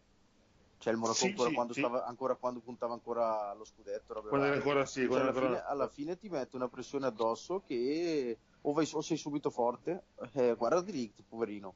Cioè alla fine eh, quanti anni ha? 19? a 19 anni. Delict ieri grandissima partita. Cioè a 19 anni comunque è arrivato nella Juventus e l'hanno massacrato. Poi sbagliando la Juve, la Juve eh, l'ha protetto in tutti i modi, ma l'hanno massacrato e non è facile. Per colpa di quell'altro, sempre. Poi prendi 12 milioni all'anno. eh. Allora, io, io dico, poi passiamo all'Inter, io dico una cosa, tolti i falli da rigore, perché quelli li ha fatti ed è indiscutibile, quindi le mani le ha usate, i 3-4 rigori li ha causati, quindi lì è colpa sua e va bene, e siamo d'accordo. Ma tolti quei falli lì, poi la maggior parte delle colpe che gli sono state attribuite sono colpa di quello di fianco, sempre di quello di fianco. Poi quello di fianco ha uno status e, e lui ce n'ha un altro e si prende la merda rispetto a quell'altro. Però ah, quello beh, di fianco... È eh? Questa Come? è la normalità. No, dico questa è la normalità. Eh. Cioè, io mi ricordo, ma anche nell'Inter, eh, tutte le volte che so, il giovane, anche di talento, va a finire a fianco del veterano che non corre più, che non ha più voglia, oppure che vuole fare, diciamo, giocare un po' di, di intelligenza più che di fisico, puntualmente il gol, so, a metà eh, la palla a metà che entrambi non prendono, poi il giorno dopo i giornali eh, è colpa del giovane che doveva andare lì, l'errore, cioè alla fine finisce sempre così che l'amico, il veterano che è amico con i giornalisti, eri sempre a certo, dirla nella maniera. Certo. Esatto, Ma guarda, esatto. ba- ti basti pensare a questa piccola cosa. Ha iniziato giocando centro-sinistra e Bonucci giocava centro-destra, ok? E, e sì. lì è già fuori ruolo e in difficoltà.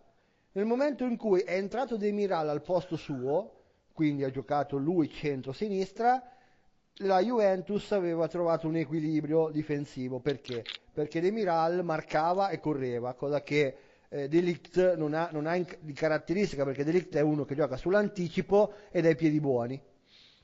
Quando è rientrato Delict, Bonucci si è spostato dall'altra parte e Delict casualmente ha iniziato a giocare meglio. Ora, la mia domanda è, perché non l'ha fatto da subito? Perché quell'altro ovviamente ha uno status e quindi decide lui dove giocare. Quindi no, per mettere in difficoltà, no? per, non mettere, per non mettersi in difficoltà lui, ha messo in difficoltà l'altro. È così. Per me è così. Per me o forse per il discorso di Chiellini che giocava Chiellini centro-sinistra, Bonucci centro-destra, si fa male Chiellini e allora è entra dentro Ok, benissimo, adesso perché ci gioca? Perché hanno capito che a destra gioca meglio. Eh. Ma guardate che non è una, quello che diciamo da sempre, non è una spuntata spostare un giocatore di due metri. Cioè alla fine, alla fine io mi ricordo Paolo Maldini quando, messo, quando l'avevano messo a giocare centrale di destra, faceva cento volte più fatica a giocare centrale di sinistra. Eh non parliamo terzino destro quando l'ha messo quel metà anno, quelle 10 partite terzino destro che non riusciva neanche, non si, non si trovava proprio per niente perché avevamo comprato Zinghe dalla Germania che giocava terzino sinistro, avevano messo Maldini a fare il terzino destro e Mal- anche Maldini era nato in difficoltà. No, no, ma, ma, ma è chiaro che ho visto, sto vedendo delle cose da parte di Bonucci che onestamente un po' mi lasciano perplesso poi ieri, per dirti, ho visto, l'ho visto pressare alto, l'ho visto addirittura più volte essere il primo difensore dei quattro eh, a, ad andare a recuperare la palla in uscita dalla Fiorentina. Quindi a volte mi sorprende perché esegue ma a volte fa come cavolo vuole, cioè allora è completamente dipende, indecifrabile. Provi, dipende, dalle, dipende dalle partite sì. e da chi si trova di fronte e da come inizia la partita, molto probabilmente. Se inizia a spaventarsi, allora non, non, non va su. Sì, sì, probabilmente sì, probabilmente è così. Perché non vuol fare le figure di merda? Eh, lo so, però così. le fa uguale, perché se no, ripeto, se, no, cioè, ragazzi, se tutti fanno una cosa e tu non la fai, perché magari pensi che sia sbagliata, anche se tu fai quella che pensi che sia giusta, sbagli comunque. Questo è, certo. è chiaro ed evidente. Jay, andiamo sull'Inter. Allora, il pareggio col Cagliari, il grande Raja che va purgato con uh, immensa gioia. Poi la vittoria sofferta, o me lo, me lo, direi tu o no, con la Fiorentina in Coppa Italia. Sì. E ieri in una semi-emergenza un buonissimo 2-0 a Udine. Prego. Esatto, però il comune denominatore rimane lo stesso, ovvero il gioco latita. Mentre a inizio anno eh, alternavamo partite di un certo livello con altre magari meno brillanti, ma erano molto più convincenti, nell'ultima settimana, nelle ultime due settimane, diciamo dopo la famosa partita a Napoli esaltata un po' da tutti, secondo me anche un po' eh, in maniera eccessiva perché era stata comunque favorita da tre infortuni clamorosi in, occasione dei tre gol del Napoli, subiti dal Napoli. Ecco, e, ci aveva molto agevolato a livello di uh, atteggiamento che avremmo tenuto noi, e, diciamo ideale a livello di stare in campo, di prendere in contropiede, anche se Conte non piace dire prendere in contropiede, comunque il Napoli di Gattuso. Ecco, dopo quella partita che fu molto positiva, devo dire che non ne abbiamo più vista una veramente convincente. Anche ieri sera vittoria fondamentale, perché tra l'altro avevano vinto tutti, Lazio, Juve, tutte le, quelle davanti avevano vinto, e tu sei arrivato lì con Lautaro squalificato, con eh, Skriniar che tornava ma era così così, con eh, eh, Andanovic infortunato che, ecco, questa è un'altra parentesi da aprire, eh, questo mese, diciamo, il ritorno di Andanovic e un ritorno che non crei dei danni sarà comunque una variabile fondamentale nella stagione dell'Inter, perché adesso ne parleremo poi dopo le partite, quindi anzi chiudiamo in breve questa, questi dieci giorni di Inter nei quali eh, il pareggio con il Cagliari ovviamente molto deludente, nonostante in, a inizio secondo tempo l'Inter avesse veramente eh, fallito 3-4 occasioni per chiudere la partita, ha avuto tante occasioni, ma la partita è sempre stata in mano al Cagliari, è sempre stata eh, giocata da un Cagliari che non si vedeva così brillante da, praticamente da due mesi. Quindi ci siamo fatti mettere sotto obiettivamente San Siro. Raja era andato a letto presto prima di quella partita. Eh, esatto, Raja. Solo le due di notte. Esatto. Esatto, ha speso il gettone, ha speso il gettone Raja, eh, obiettivamente è una partita molto molto faticosa, noi siamo riusciti a sbloccarla come al solito dai soliti noti e poi eh, hai fallito una, due, tre, quattro occasioni, tra l'altro ottimo esordio di Ashley Young eh, a San Siro, eh, però quando tu lasci aperta una partita, come dice sempre Conte, eh, se tu lasci aperta una partita in un modo o nell'altro, un tiro deviato, un uh, autogol, un rigore, una punizione, un calcio d'angolo, e tu quella partita la pareggi. Poi, chiaro, eh, prendi il gol, mancano 10 minuti, inizi a dover, a dover, affrettare le giocate, inizi a mettere in campo tre punte, sconvolgi un po' tutti i resetti tattici, infatti alla fine è arrivato fuori un pareggio con eh, finale col botto, ovvero l'espulsione di Lautaro, che ci condizionerà, ahimè, anche nel derby, perché mancherà anche nel derby Lautaro, e non è una cosa da poco visto ieri sera. Perché dico visto ieri sera? Perché eh, il giovane Esposito che ha un grandissimo futuro e si vede da alcune giocate che, che, che compie, però oggi come oggi non è un giocatore da Inter, non è un giocatore che possa giocare titolare nell'Inter, eh, si vede, ma è normale che sia così. A 17 anni Messi non era neanche eh, sotto radice quello che poi sarebbe stato a 20. Sparato Quindi... un po' alto, eh, bassa Basta no, il tiro. No, no, attenzione, non vorrei... No, attenzione, non ho mai inteso paragonare Messi e Esposito, però nel senso voglio dire che se Magari, Messi... speriamo, speriamo. Eh, se Messi vale, cioè, è uno dei giocatori più forti della storia del calcio e comunque uno dei più forti, uno dei due più forti attualmente, ecco, se Messi a 17 anni l'ho visto giocare e non è che fosse che ti stropicciassi gli occhi da, a vederlo giocare, eh, Esposito potete immaginare fare le proporzioni, è chiaro che ieri sera obiettivamente quando è entrato Sanchez è stato proprio un altro andare, cioè come, anche solo come si propone nei movimenti, come tocca la palla, come eh, ah, sì, interagisce. pronti. Guarda, eh, guarda nel Milan Leao, Leao comunque si vede che ha talento, però non è ancora capace di stare no. in campo. Eh, sono giocatori ah, così. Eh Chiaro, e Leao finché, è davanti. Ma infatti ti, stavo, ti eh, volevo certo, interrompere già dicendo ai Sanchez, quindi direi che Sanchez esatto. Lukaku secondo me è, è un'ottima coppia, un'ottima ma coppia. attenzione, ma Lukaku ieri sera ha palesato quello che sta palesando in tutte le partite in cui sta giocando. Certo. È stanco, cioè tu vedi Lukaku so, a fine dicembre o inizio gennaio che era proprio finalmente lucido nelle giocate, era, riusciva a fare la sponda bene.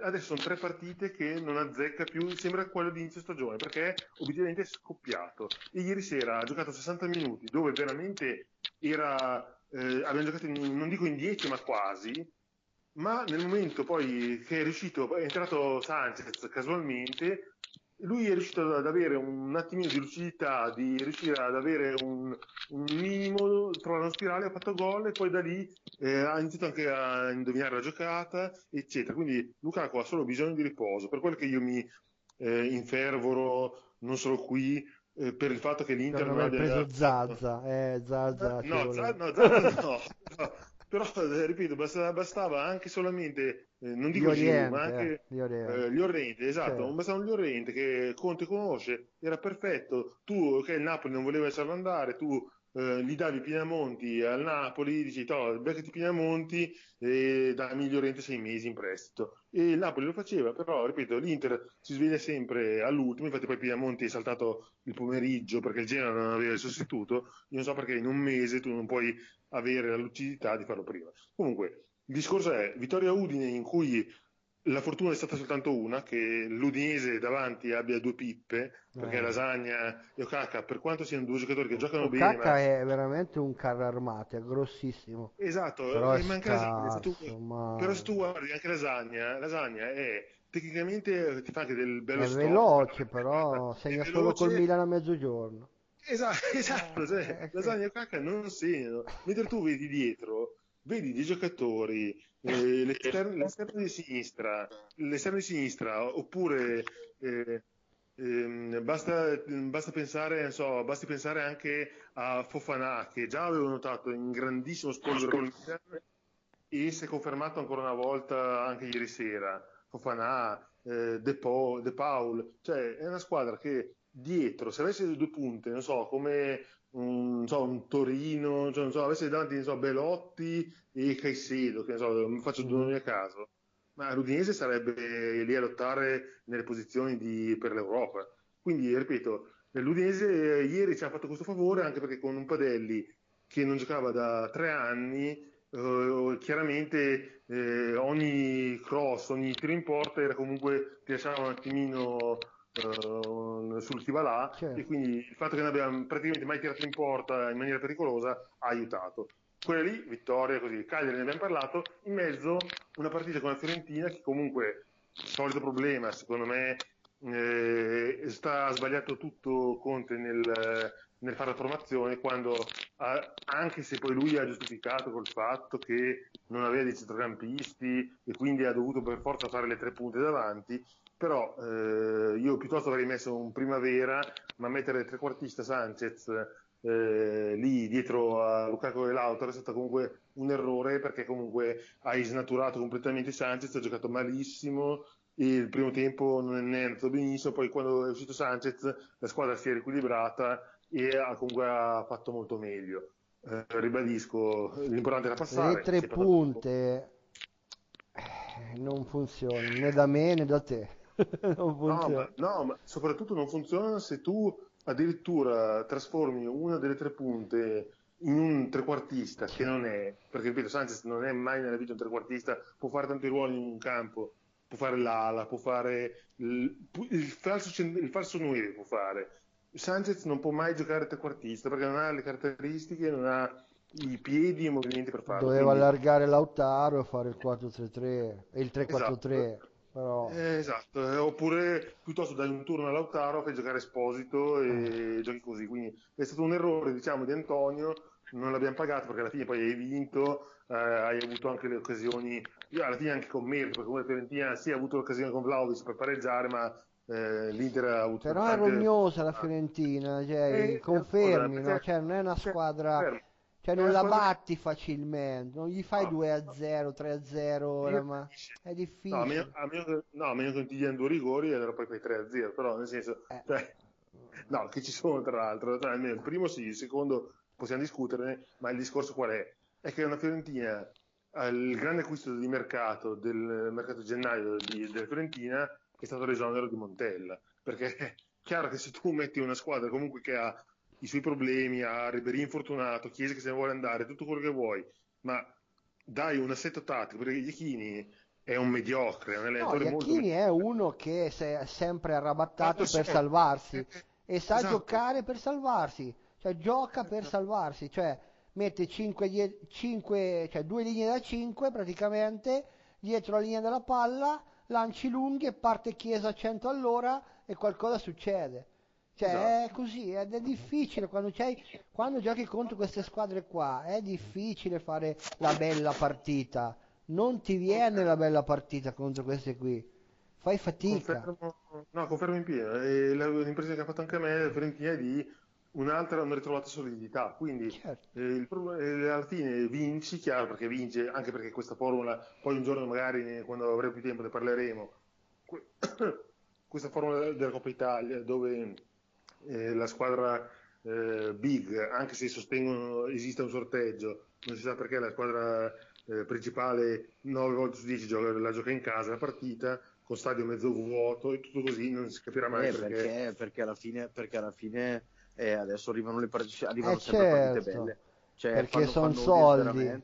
cioè, secondo cioè, te la Lega secondo te la Lega vuole vedere Fiorentina-Atalanta o vuole vedere Napoli-Inter? Eh, esatto, anche.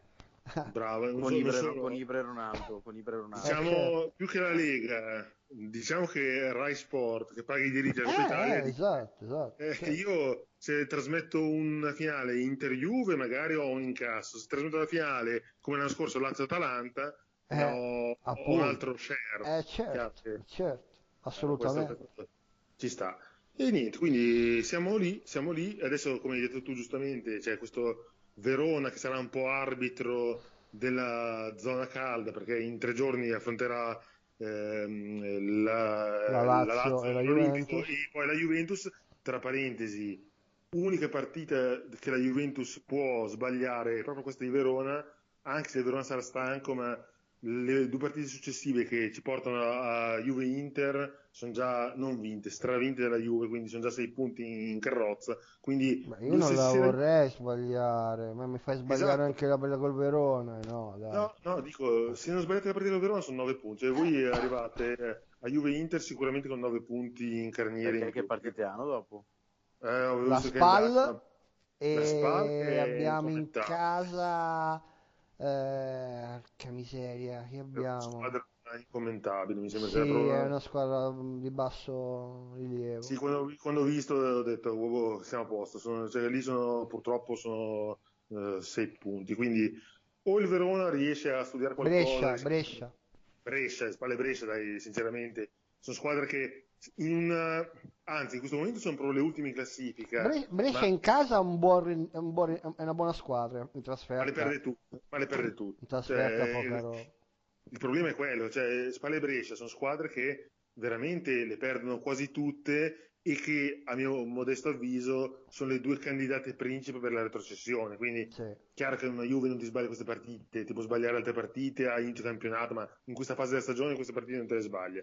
Il Verone è una squadra complicata perché Molto. manca Rabat, arriverà stanca e tutto, però se la Juve dovesse entrare in campo del tipo ma sì, questa poi la vinciamo, oppure contro i denti potrebbe faticare molto. Io ti dico, la fortuna della Juve è che gioca prima. E se giochi prima eh. sei più carico, secondo me, che se giochi dopo.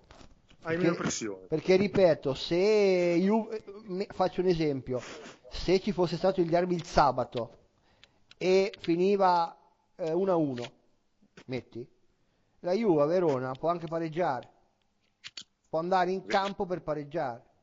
Il, invece con il fatto che l'Inter deve giocare e che probabilmente eh, la Juve pensa che vincerà la partita, magari la gioca seriamente. Io mi auguro. Quindi se, auguro, la Juve perde, se la Juve perde da Verona l'Inter può anche perdere. La, esatto, bravo. Esatto, esatto, ecco, ecco, esatto. ecco, Però in quel caso lì la Lazio sarebbe prima in classifica, quindi non è... A proposito, parliamone, parliamo di questo derby. Dove... No, io volevo, prima di parlare del derby, volevo farti una domanda, Jay. Mi dici come fa la SPAL? Prende, vabbè, il primo gol, ok, lo prende in una mezza mischia, lì l'ha lasciato libero immobile e va bene, 1-0, ok. Poi mi devi spiegare come fa la SPAL a prendere tre gol in contropiede. Come cazzo fa la SPAL a prendere tre gol in contropiede con la Lazio che gioca in contropiede? Cioè, guarda, boh, questa, È un mistero gaudioso che sottoporrei a Mister Semplici. Ma veramente? Ma veramente? E tra l'altro Semplici, noto fin dalla Serie B, da amici ferraresi che seguivano la SPAL, per essere un difensivista. Quindi il sospetto che ho io, visto che si parla di Semplici che sta per essere cacciato da un momento all'altro, il sospetto che ho io è che eh, faccio, cioè Semplici abbia detto tutti in difesa, tutti coperti, mi raccomando, e loro sono andati in contropiede. Veramente, cioè, robe, cioè, ti ripeto, il gol che fa immobile, il terzo gol che fa immobile, cioè il suo eh, secondo, ma... Eh, no, ve lo dico io il perché, perché, vi spiego il perché, perché con l'Atalanta, la SPAL, ha cercato di prendere l'Atalanta alta tutta mm. la partita, ma veramente alta, e mm. gli è mm-hmm. andata vero, bene. Vero. E gli è andata bene, per quindi hanno cercato di provare quella cosa lì, ma se sbagli due passaggi con una squadra più tecnica, con la Lazio, uccide, eh, con... cioè, la Lazio vuole questo, la Lazio vuole questo. Tu la, la Lazio, l'unica squadra in questo momento in Serie A che può battere la Lazio è l'Inter. Perché l'Inter eh? gioca Come? a specchio, è quella. Ah, okay. è quella, gioca a specchio fanno il 3-5-2, l'Inter è un po' più aggressiva della Lazio, ma non gli lascia tutti quegli spazi in campo aperto. La Juve contro la Lazio, se, se la va a prendere alta, non vince mai, mai, ma mai, ma né, né, né adesso, né domani, né dopodomani, né fra tre sì. mesi, non vince confermo, mai. Uh, io confermo la mia idea che da quel che ho potuto capire, anche perché ho dato un'occhiata anche a Spal Bologna, mi sembra proprio il fatto che, come conferma Nick, eh, che la Spalla abbia giocato anche a Bergamo, sì. notoriamente squadra eh, così aggressiva che ti viene a prendere, quindi tu dovresti in teoria stare coperto, cercare di, di chiudere gli spazi. Il fatto che anche a Bergamo abbia giocato in quella maniera vuol dire che lo stand... gli è andata male, probabilmente a Bergamo, gli è, andata... gli è uscita una partita sbagliata, ma stiamo cercando di farlo cacciare semplici in tutti i modi, perché questo non è il gioco di semplici, semplici non ha mai giocato così, quindi se giocano Io così ricordo la, la partita di Torino, ricordo la partita di Torino, Juventus Spal, non, non, non, hanno abbandonato la metà campo, cioè, esatto. cioè, stavano lì e aspettavano la loro morte cioè, la con la Lazio, ti ripeto, ci sono rimasto quando ho visto, io non ho visto la partita, ho visto i gol. Quando ho visto, dico, ma, ma cioè, com'è possibile? Cioè, dici, ok, è l'ottantesimo, ti sei sbilanciato, una roba normale, no? Ci sta, provi a pareggiare, ok. Ma al quindicesimo del primo tempo ti fai prendere in contropiede 3 contro 2, ma tu sei pazzo. Sì, ma, ma poi non solo, aggiungi al secondo minuto del primo tempo ma puoi perderti su un calcio d'angolo immobile che non segna mai immobile, cioè, che... eh, esatto. immobile ti sei perso non, non so dico vabbè, ti perdi esatto, che, so, a Cerbi dici vabbè ok cioè, a Cerbi a Cerbi è già grave eh. perché a Cerbi lo sai che nei corner così ma tu ti perdi che ne so eh, Parolo Felipe, dici vabbè Parolo so, eh. Felipe esatto eh. cioè, quello lo posso capire, ma ti perdi Ciro Immobile che ha fatto in questo campionato soltanto 23 gol fino a quel momento, esatto. cioè non sei, non sei normale. Non sei normale, no. C'è qualcosa che non va. E... Niente, io direi che solo di dire in chiave derby, eh, direi eh, dal punto di vista interista posso dire che eh, c'è soltanto una preoccupazione, cioè diciamo che gli ultimi eh, sei derby... L'ha vinti tutti l'Inter. No, li ha vinti 4 l'Inter e 2 li ha dominati, quindi eh, il periodo è molto molto favorevole. Non perdiamo un derby dal 2015, quindi quasi 5 anni. La cosa che mi preoccupa ovviamente è soltanto una, a parte la squalifica di bastoni che Aspetta, però, il, però devi guardare questa statistica, eh, forse Nick lo sa, l'ultimo derby di Ibra come è finito? Vabbè, Credo eh, che abbiamo perso perché era quello che non contava niente, che era l'ultimo partita di campionato. Esatto, esatto, no, 4-2. Eh sì, no, no. 4-2. Tipo eravamo andati no, 2-1, poi la Juve stava vincendo, abbiamo perso 4-2 ma, mi pare. Ma peggio, ma peggio ancora, cioè esatto, era, era, la partita che ti stavi giocando in teoria lo sì, scudetto. Sì, sì, che poi dopo la Juve stava vincendo, hanno mollato.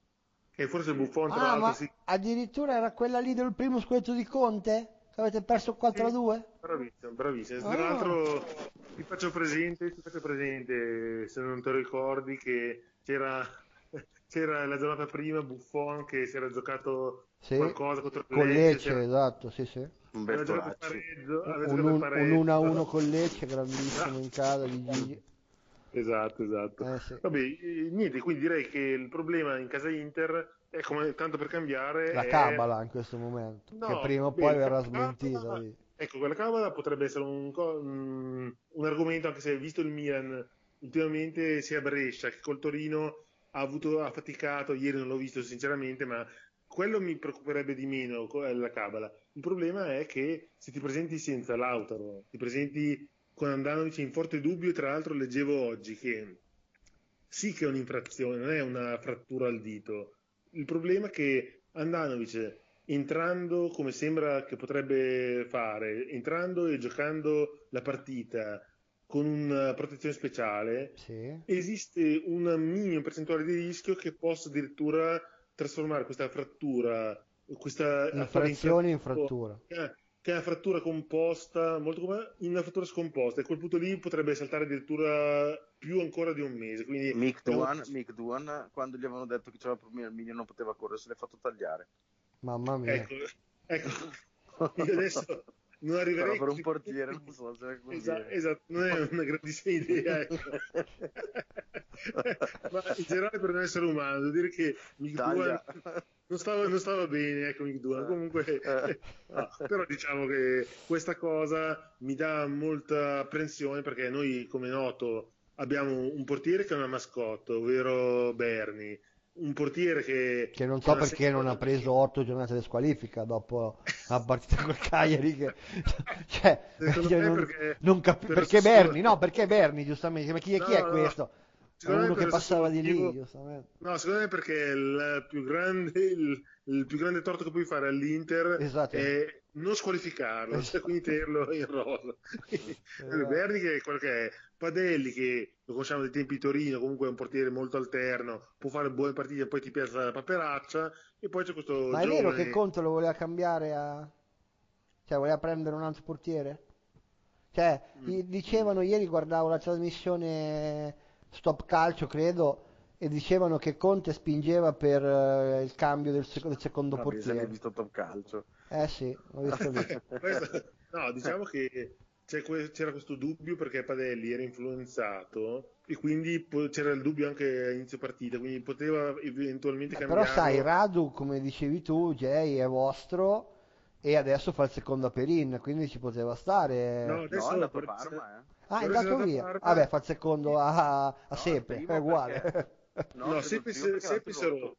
Esatto, ah, si è rotto Sepe, ok. Esatto, esatto, però eh, che, capisci che Radu adesso sabato per dire non ha giocato, forse perché non è ancora pronto, ha preferito mettere il secondo attuale uh-huh. e dico, vedere Radu lì e pensare che noi dobbiamo giocare, giocare con Padelli, Padelli. Eh, questo è abbastanza specifico. però Padelli l'avevo conosciuto in discoteca, era molto, sempre in discoteca. Molto, molto, no. Tu Nick frequenti troppe, troppe discoteche. Una volta. Meno, basta. meno discoteche. Ah no, adesso, adesso ho messo la testa a posto, eh, sì. matrimonio, figlio, eh, solo all'olio. Però Jay, ehm, indipendentemente dal derby che vabbè vedremo come andrà, secondo sì, me l'argomento della settimana è la Lazio, cioè la Lazio ha la partita col Verona.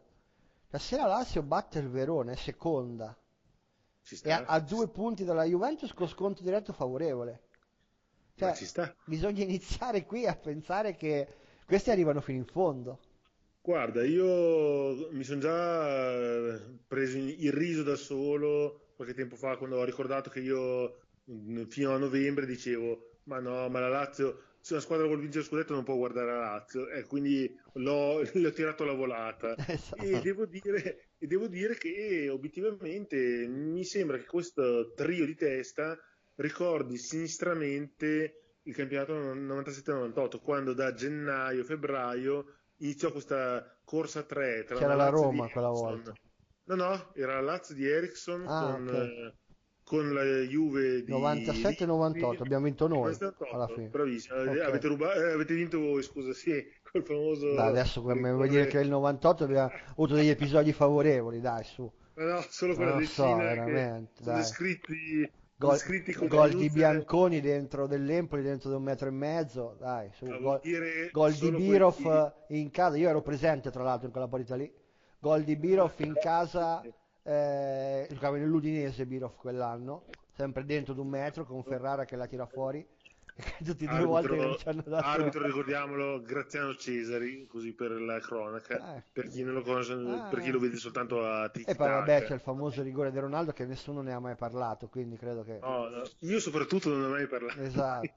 Cioè. No, vabbè, a parte questo, comunque, questo è curioso il fatto che si ripeta questo trio uh-huh. di testa proprio come quella volta e come quella volta la Lazio non era attesa. Poi la Lazio fece altri due campionati di testa, ma in quell'anno mi ricordo che iniziò la stagione come so, una, un outsider. Si dice underdog. Nel... un, underdog classico, esatto, bravissimo. E invece poi si presentò alla fine e arrivò fino a 4-5 giornate alla fine, poi anche lì un, un mano di Giuliano in un Lazio Juve famoso tolse la Lazio dalla corsa proprio nel finale di campionato. Beh, dai, no. quello è, secondo me era una, una, una, schiacciata di livello, insomma, una spike di livello, da seconda sì, linea. Molto, molto pregevole, no. no però eh, la Lazio c'è, ragazzi, la Lazio c'è. Eh, anche dovesse pareggiare col Verona e essere meno 4, ma la Lazio c'è. No, perché, per me non pareggia eh, mai. Esatto, anche secondo non, me. Non può perdere troppo... questa occasione. No, perché esatto, potrebbe poi sbagliare eventualmente in seguito, ma non può presentare la Lazio, non può sbagliare da qui anche la prossima partita, che non so più con chi gioca, ma non sbagliare neanche quella perché deve presentarsi a Lazio Inter o davanti o comunque lì lì con l'Inter non può... Io penso può... sia davanti, no? Se vince, sì, se, vince, se vince, col Verona sì. e l'Inter, esatto, eh, esatto, l'Inter in quel momento è dietro. Esatto, esatto. Quindi la Lazio ha il dovere di presentarsi davanti nello scontro diretto e avere due risultati su tre per poi fare come l'anno di Vessino, la prende Vessino e... e no, ripeto, è sorprendente che... Cioè, adesso non è che è semplice, perché poi comunque è sempre difficile affrontare una squadra anche se tu la conosci dal punto di vista tattico, no? Quindi è chiaro cosa non devi fare con la Lazio, lasciargli il contropiede. Chiaro, però, chiaro. però un conto è dirlo, un conto è farlo, perché poi la partita ha i suoi momenti e il contropiede arriva, quindi non è semplice arginare, eh, devi fare come ha fatto la Roma nel derby, cioè la Roma nel derby l'ha, l'ha schiacciati in 90 minuti, cioè la Lazio non è mai ripartita, non, non ce l'ha fatta mai ripartire in quella partita lì, però è difficile perché poi una palla a centrocampo la puoi sbagliare, un rimpallo lo puoi perdere. E questo è il momento in cui hanno campo aperto, non li prendi più, eh? non li prendi più, cioè hanno una facilità da andare in campo aperto che è sorprendente, veramente sorprendente. Eh sì, ricordiamo che anche la partita d'andata Lazio-Inter, Inter-Lazio per 30-35 ah, primo minuti. tempo tra... ha rischiato tanto, sì, assolutamente. Primo tempo dopo, dopo, il gol di Biraghi, primo tempo. No, D'Ambrosio, e... no Biraghi. Sì, scusa, scusa D'Ambrosio, scusa. No, mi ricordavo che il cross era di Biraghi. ecco, primo tempo, dopo il gol di D'Ambrosio al quindicesimo tipo, da quel momento lì c'è stato 30 minuti di dominio, stradominio laziale. Eh sì, perché tu li andavi a prendere alti e loro ti ripartivano. Eh certo. Non, non li abbiamo mai visti, cioè veramente ci hanno fatto malissimo. E Correa ha sbagliato dei gol ah, pesanti in quella partita. La Correa e Immobile quando è entrato nel secondo tempo ha avuto un paio di occasioni importanti e le sbagliate, quindi lì tra Correa e Immobile 4 no, gol. Immobile era in quel momento lì, se ricordi che aveva Era scazzato con Inzaghi. Sì. È entrato all'inizio del secondo tempo perché eh. Caicedo è stato male. Sì, sì, sì, e poi si è mangiato due gol sì. su azioni di mischia nel finale. Ma ripeto, comunque hanno avuto un genere di partita che se la rigiocano 10 volte la non la perdono mai. Certo. No, vincono no, pareggiano, so. okay, pareggio. Ecco, perché poi nel secondo tempo noi abbiamo avuto tantissime occasioni in contropiede per eh, raddoppiare. Però non la perdono mai quella partita. Mm-hmm. Se Andanovic ha fatto i miracoli. Questo... Tu cosa pensi? Che la Lazio arriva fino in fondo? Oppure fra 10, no, 10 troppe, fra 5 giornate ci sarà un ridimensionamento? No, no, no, la Lazio arriva fino in fondo. Ah, anche per me, anche per me. Perché Anzi, adesso hanno solo quello in testa. Nick sta facendo un tifo forsennato per la Lazio. Vabbè, nel senso, guarda, il... sarebbe una favola alla fine, se vai a vedere, eh? perché, cioè, battere la Juve di Ronaldo e l'Inter di Conte, cioè, Simone Inzaghi gli fanno veramente... Hanno detto che Ronaldo è il primo giocatore straniero che ha fatto 50 gol in Serie A. In, me- in pochissime partite. Certo. Sì, tranne, tra- se non calcoli quelli nati in Ucraina. Ah, Sheva? Sheva, quanto, quanto, ci ha messo? 50, una partita in meno, tipo. Ah, una. se, non, se non lo sapevano, se, okay. se, ne sono accorti oggi. Ah, okay, okay. Beh, però, però, ragazzi, il rendimento di Ronaldo di gennaio è, è, boh, è, è sovrannaturale, onestamente. Eh, Cristiano Ronaldo. Cioè, sì, sì, sì, lo, davano, lo, davano, per morto così, ma ripeto, carità. è Cristiano Ronaldo. Eh, Però è... a gennaio ha fatto tipo 13 gol, una roba così, tipo. Eh. Eh, gente, non paghi un giocatore 31 milioni. No, no, no per carità, però per sai. Eh, non lo paghi per sport. Questo... A me quello che impressiona, a me ieri ad esempio mi ha impressionato tantissimo, guardavo la partita e ho visto subito. Lo pagano per lo sport. No, ho visto Cazzo. subito, ho visto subito quando c'è stato l'episodio del rigore, il primo rigore, non il secondo, il primo che anche lì è, è andato il VAR, l'arbitro a guardare, no? quindi quindi ci si è perso tempo, no? Ronaldo ha, ha posizionato la palla sul dischetto, tranquillamente, si è messo lì, si è messo in posizione per concentrarsi e tutto, ciò, quel, tutto quello che gli accadeva intorno, proteste, eh, arbitro che è andato al VAR, ha confermato il rigore, quindi sono passati 5 minuti, lui era mentalizzato che doveva battere il rigore, cioè quasi da cyborg, quello che che è, in, eh. che è impressionante, capito? Cioè, eh... Scusa, ho 34 anni, segna, segna valanghe di gol, cioè è una roba... se non è un cyborg lui. No, ma è quello che è impressionante, che sì, praticamente sì, sì. lui... Ok, beh, adesso faranno casino, andranno lì, andranno là, io adesso posiziono la palla e mi concentro fino a che non arriva l'arbitro e mi dice che, che fischia rigore. Guarda che no, cioè, guarda quello che ha fatto al Bernabeu per dirti. Cioè, lì al Bernabeu, sul 3-0, partita che hai moralmente perso, hai un calcio di rigore al 93esimo, hai tutta la Juve che ti inveisce addosso, Buffon impazzisce e viene espulso, tutto il casino e tutto quanto, posiziona la palla, boom, sotto l'incrocio, a casa. Cioè, quel, quello men- è un giocatore mentalmente superiore, mentalmente superiore nonostante un Chiellini che gridava Juppe, Juppe. Eh sì sì no, ma tutto quello che c'era intorno, no? Un, un eh. giocatore normale si fa condizionare un pochino. Certo, ma certo. Ma Lui certo. è un cyborg, lui ha appoggiato la eh. palla, boom.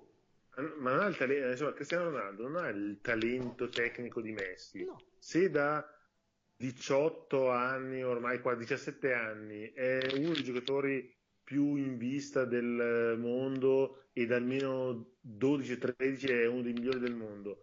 Eh, c'è un motivo, cioè, questo ha una cura del fisico, una cura del, dei dettagli ed ha un carattere sarà l'infanzia secondo me, secondo me il fisico ok siamo d'accordo va benissimo. Ma la testa è la, te- è la, la testa, testa, che è sovrannaturale eh, ma, quella, ma lì... quella testa lì ma senza quella testa lì ma eh, ripeto Messi che ha quello che ha eh, dato da madre natura. Messi con la testa di Ronaldo ha vinto un mondiale e tre Coppa America. Certo, eh. sì, non ha neanche la metà della testa, della mentalità, della, della, forza mentale che ha Ronaldo. Certo. Ma non è una scoperta questa, perché se no non sarebbe, non avrebbe vinto 5 palloni d'oro con il tipo di skills che ha certo. Cristiano Ronaldo rispetto a Messi. Ha vinto anche il giocatore del mese della Serie A. Ma, ma se, se, ci pensi, Ronaldo, se pensi Ronaldo ha, un, ha, un, ha una skill... Ragazzi, a parte di scherzi, 200 milioni di followers si stanno inventando tutte le, le, cose possibili e immaginabili per sfruttarlo da tutte le parti.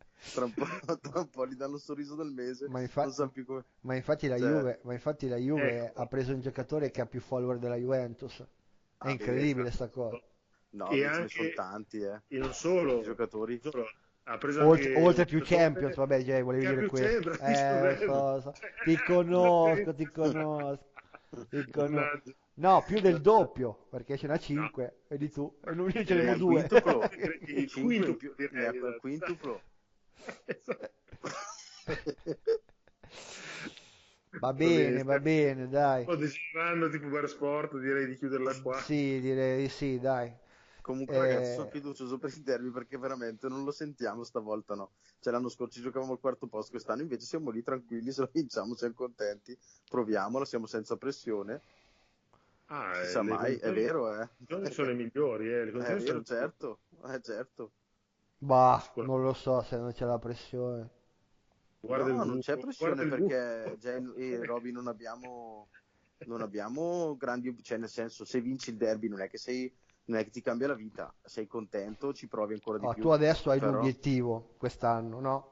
Se non è il quarto posto è la Coppa Italia. Ascolta, secondo me la Coppa Italia, ho visto come ci hanno tenuto dopo l'intervista quando sono andati in semifinale, sono contenti più che altro di giocarsela anche, di giocare una bella partita. Ah, ma secondo Juve. me, guarda che la partita con la Juve capita in mezzo alla Champions League e l'Inter, quindi la Juve potrebbe anche mollartela. No, eh? ma sarebbe allora il discorso che per il Milan, anche a livello un po' di stimoli, poter fare una semifinale con la Juve e avere la possibilità magari eventualmente di fare magari una finale con l'Inter, cioè per, per, cioè, la per, Juve ha, per il Milan. La Juve ha tanto, il eh. mercoledì eh. il Lione, poi c'ha l'Inter e poi c'ha il Milan in Coppa Italia Secondo ma, te, e, secondo casa, te dopo quelle due fuori. partite lì, psicologicamente, fuori, la partita con la, di, di semifinale Coppa Italia, come l'affronta? Per me la Juve no, lì certo. può rischiare. Non dimentichiamo che Sarri già a Napoli le, ha perso turni semifinali Coppa Italia con l'Atalanta o semifinali o coppe anche le ha perse anche contro l'Inter di Mancini quindi tende molto a lasciar lì le coppe. Allora, eh. solitamente conoscendo la Juve perde la Champions e gioca forte in Coppa Italia. Esatto, però non subito, però non subito. Quindi eh, ti, te, te, la sei beccata agli ottavi, quindi rischi. Te l'ho detto, Se era un quarto di finale probabilmente che la, devi anche avere ragione. Di finale sono Atalanta però aspetta, però aspetta, c'è questa cosa qua che il ritorno, se non sbaglio, è ad aprile però. Eh. Sì, sì. No, no, eh. no, no, sono attaccate, sono in circa un mese, se non mi sbaglio. Eh, un mese, eh, eh, cioè praticamente la Juve sarà già eh, Aspetta, al, al quarto, se ci arriva, sarà già al quarto di finale, quindi... Eh, se ci arriva con Lione, porca puttana, dai. Eh, fammi essere un non po' fa... scaramantico. Non, farmi, non farmi essere volgare in diretta, ma con Lione che anche ieri ha perso per la dodicesima volta di fila in campionato con Nizza, quindi direi Beh, che... Dai, Bene, bene. Io non, non, lo sto seguendo il Lione, ma se mi dici che ha perso 12 volte sono son contento. Allora, tre, 13, era, febbraio, 13 febbraio l'andata sì. e 4 marzo il ritorno. Eh. Ah, è abbastanza attaccato, no? pensavo fosse più ad aprile, pensavo. Allora forse è l'Inter che è ad aprile. Però, però io ti dico, Nick, che... Non eh, attaccato anche l'Inter, eh? Abbiamo il Lione, abbiamo l'Inter, la terza partita consecutiva la mandiamo ci mandiamo le riserve, non, non ho dubbi su questo. Probabile, probabile. Eh. Cioè, adesso magari non tutte, eh, non tutte, però ti, ti, ti, ti, troverai il Rugani della situazione, il Desci della situazione, il, eh, che ne so, il Bernardeschi della situazione. No, no, aspetta, la Champions è il 17 marzo ritorno. Eh. No, esatto. ti sto dicendo l'andata. L'andata è, sono sicuro di questo. 26 febbraio. L'andata è Lione. Nell'andata c'è Lione, Inter e Milan, sono sicuro di questo. No, sarà Milan in campionato, non è Milan in Coppa. Perché... No, no, Coppa Italia, sono sicuro. Perché la Coppa Italia è la settimana prossima. Sono sicuro. No, è settimana prossima, la Coppa Italia è l'andata, eh. Eh sì, eh, dopo il derby, eh. Eh sì, Coppa Italia è subito, eh. Quindi mi sa che stai perché allora ritorno, allora ritorno. Il ritorno è il 17 di marzo, eh, voi la Champions il 17 di marzo e invece il, la Coppa Italia il 4 di marzo, quindi 10 giorni prima. Allora ritorno, allora ritorno. No, no, ritorno il 4 marzo e la Champions il 17. Vabbè, io, io ero, l'avevo, l'avevo, letta sta cosa, c'era Lione, Inter e Milan in, in, in, in consecutiva. Vabbè, detto ciò, sti cazzi, quando arriva arriva. Eh, come Natale, come Natale, quando arriva arriva. Va bene, dai, eh, io ovviamente nel derby tiferò per eh, il risultato più giusto, cioè il Milan, forza Milan nel cuore. eh, lo so, lo so. Capisco, capisco.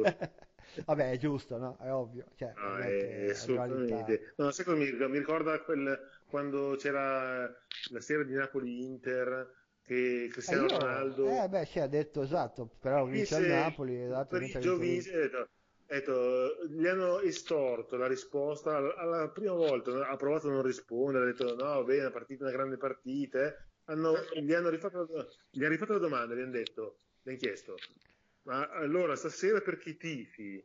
E, eh. e, fa eh, speriamo che il Napoli vinca, no? eh. che l'Inter perda. Eh si è scatenato il putiferio. Ah, eh, Cristiano, sto stronzo ha detto che. Eh beh, certo, doveva dire che esatto, da dire che l'Inter. Esatto. robe cioè, assurde, veramente. Capisco tutto, ma che adesso che Cristiano Ronaldo che gioca nella Juve si auguri che l'Inter, che l'Inter vinca, per perdere il campionato. Beh, sì, ma infatti, eh, sì. vabbè, ma, ma queste sono robe. Ormai rinuncio a capire la gente che frequenta i social perché è, è troppo, troppo per me. No, cioè, no, guarda, non, cose, eh, non hanno logica, hanno odio e basta. Quindi quando sì. tu mandi avanti l'odio senza la logica e poi sì, viene fuori ragione, quella roba lì. Eh, eh ragionano completamente, non riescono anche a freddo, perché io dico a caldo, anch'io sono, so, a caldo, succede qualcosa, ah, arbitro, pezzo di merda, oppure so... Vabbè, ovvio, che... poi dopo la rivedi, magari dici Beh, effettivamente, eh, beh, certo, è un pezzo certo. di me, è un pezzo di merda. Eh, che, oppure, oppure, oppure, magari ah, non è. Eh no, eh, ma eh, no, quello... No, vero, vero, invece, in, e invece c'è la frangia, quella che eh, è sempre contro una parte, perché quella parte lì eh, ruba Serie B, Calciopoli e bla bla bla. Sì, poi è noioso, diventa noioso. Sinceramente ancora oggi leggevo ma giornalisti, cioè giornalisti in... Beh, diciamo, quello, quella è la cosa peggiore.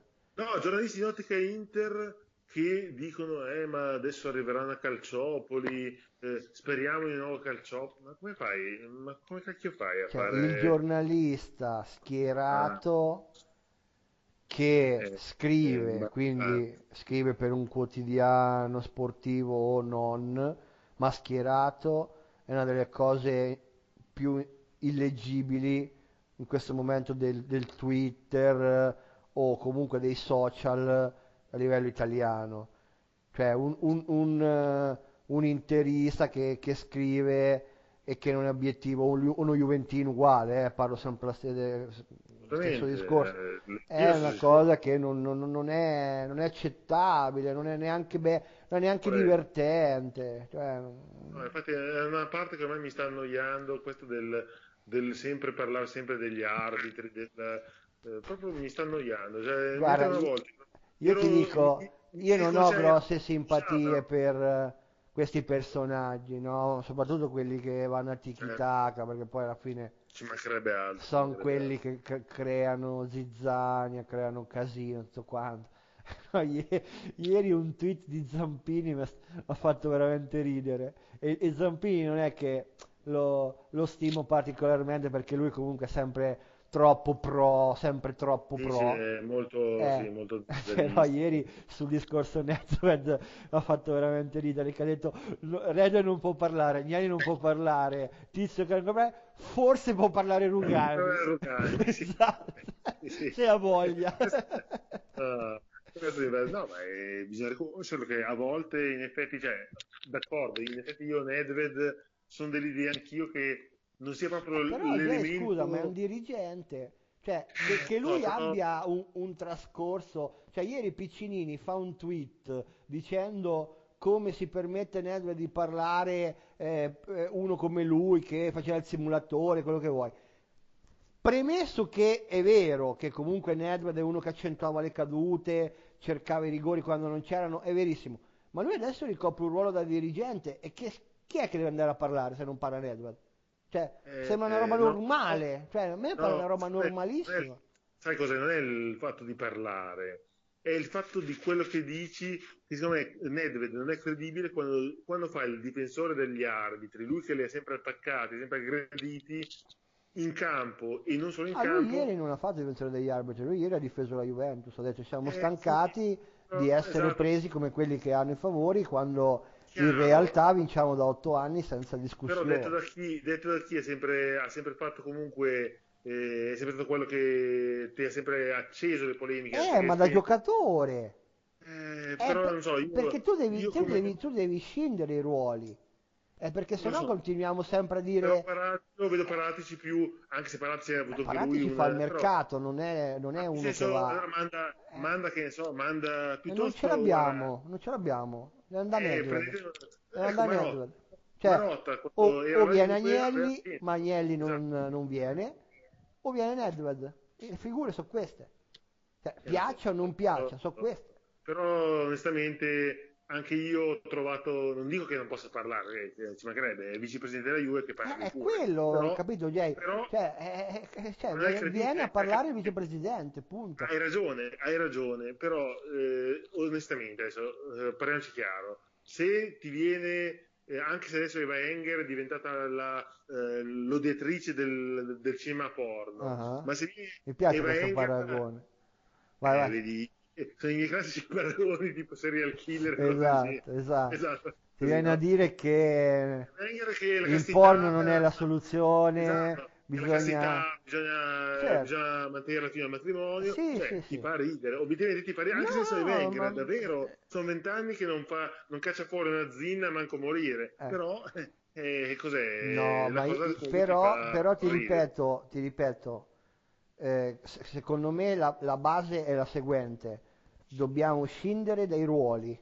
Cioè, quello, eh, quello Nedved calciatore e Nedved dirigente. Sono due cose completamente diverse.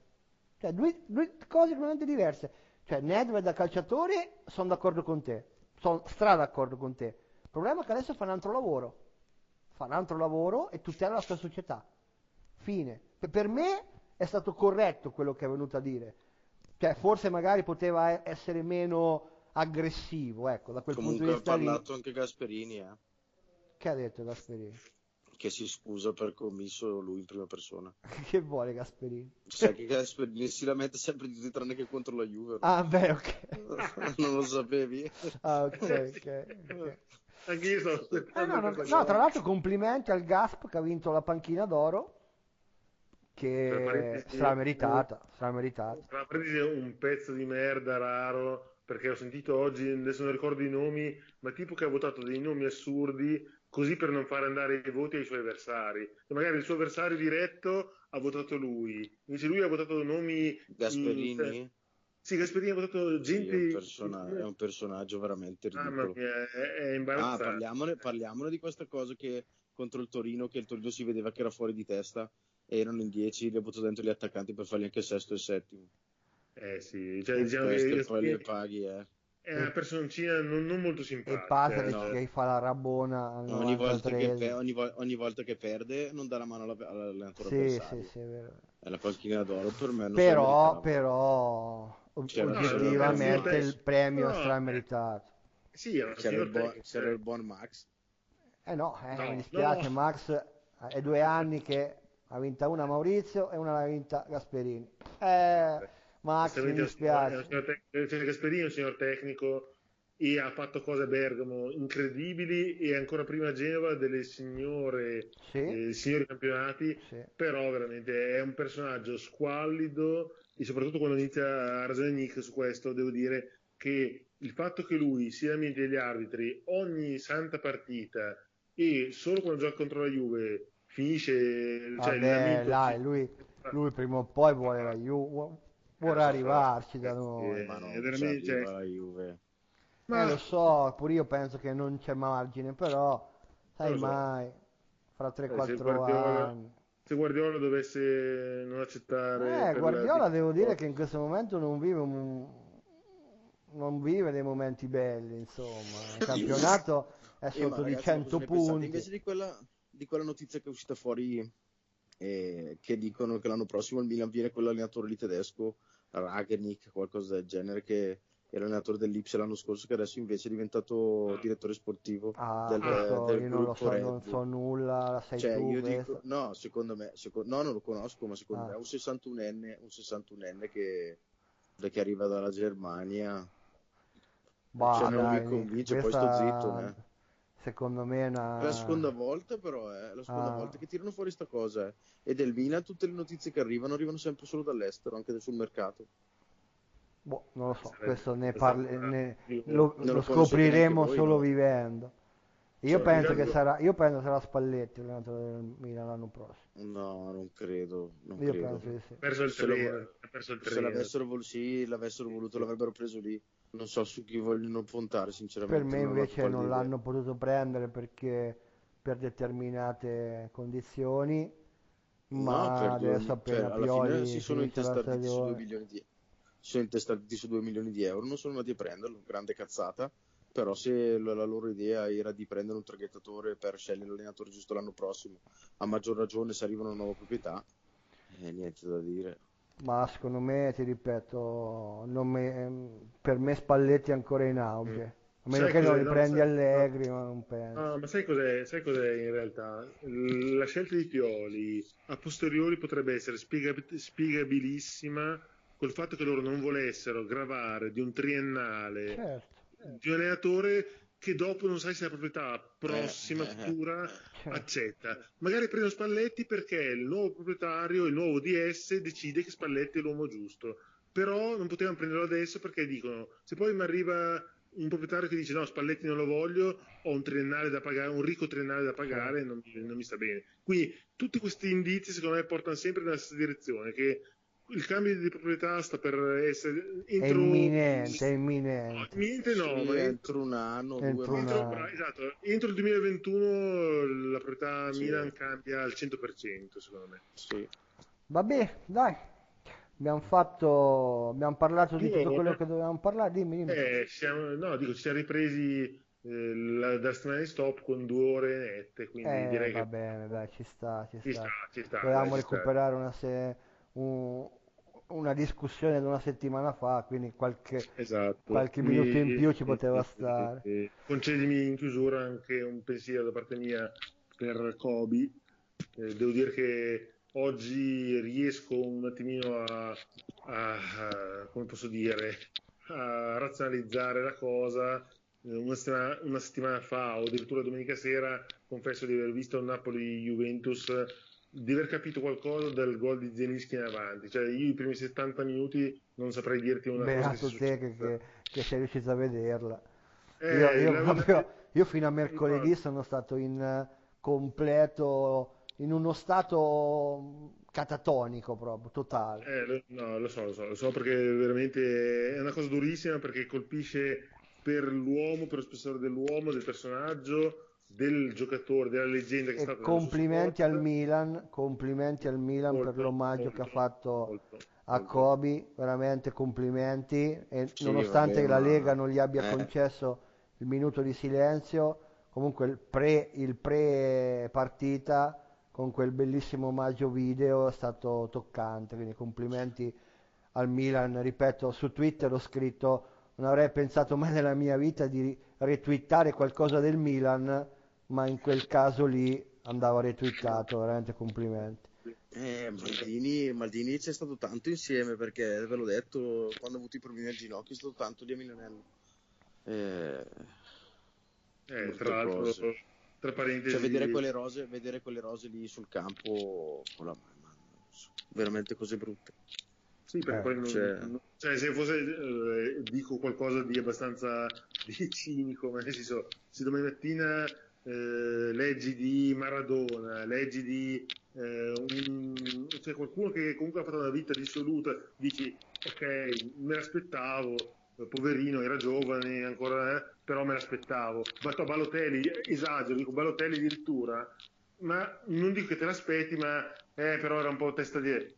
Cioè Kobe veramente ha fatto una vita da, mona- da, da monastero, sì. ha sempre prediletto la famiglia, sempre prediletto una vita salutare, da sportivo, da veramente un uomo, a parte quel famoso processo, d'accordo, sappiamo tutti come è andata e dove è tornato, ma sappiamo tutti comunque come sono andate realmente le cose, ma la sua, altrimenti abbiamo di fronte uno spessore di umano eh, clamoroso, eh, un uomo che ha difeso la moglie, la famiglia, addirittura chiudendo i rapporti col padre e la madre perché non accettavano questa ragazza, quindi stiamo parlando di qualcosa di grandissimo, di troppo grande per essere spiegato in due minuti. Sì, assolutamente. E, assolutamente. E sapere che quest'uomo non c'è più. E vorrei dire anche l'ultima, l'ultima, l'ultima cosa, eh, il rispetto che il mondo dello sport sì.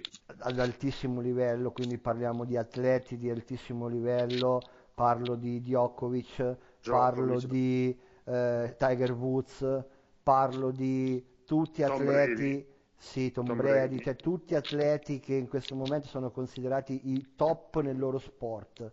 Cioè, questi atleti hanno preso l'esempio di un uh, giocatore come Kobe che ti portava sempre ad andare oltre il tuo limite e forse grazie a lui sono riusciti a realizzare i propri sogni, cioè sono riusciti ad arrivare primi nei loro rispettivi sport. Ed è questo che lascia Kobe, cioè lascia un esempio per tutti quelli che stanno facendo intraprendendo e, e stanno cercando di ottenere qualcosa nella loro vita, cioè però, non, non indipendentemente nello sport. Però attenzione che non passi, passi il messaggio comunque che tanti, anzi l'esempio di seguire la mentalità, la mentality, la mentalità di Kobe sì, il fatto di poi di raggiungere quei risultati è per pochi. Eh. Che... No, no, ma io poi... sto dicendo... Eh, sto parlando di anche... qualsiasi campo, cioè certo, nel senso, certo, certo, lui, ti, lui certo. ti insegna questa cosa qua, se tu dai il 110% per cercare di ottenere quello che vuoi, forse ci riuscirai, non è detto che ci riuscirai, ma hai grosse possibilità per riuscirci, no? Certo. Se tu dai il massimo. Superiori, esatto, superiori comunque a, non, a, chi non fa, chi non raggiunge il, il 100 ma neanche il 90. Ecco, certo, non, chiaro, non chiaro. Poi è chiaro che ci vuole il talento, soprattutto nello sport, è ovvio. Se non c'è il talento, c'è tanti giocatori, anche nel calcio, sono dei giocatori che si sono sempre impegnati al 110%, poi però non c'erano i piedi e quindi eh, poco, poco potevi fare, chiaro. Ecco. Pe- però in, in, sostanza lui era questo, cioè portarti al limite. Cioè, tu non puoi dire di aver fallito fino a che non ci hai provato al massimo. Ecco, questo, questo era, era Kobe, insomma, come esempio sul campo per chi voleva emularlo. E, e, poi vabbè era uno splendido padre e qui andiamo nella sfera umana che è meglio chiudere subito se no iniziamo a piangere quindi non mi sembra no, il caso. direi di no. Va direi bene. che... va bene basta. Dai alla settimana prossima. Ciao a tutti. Ciao Nick. Ciao. Jay forza Mina. Ciao, ciao.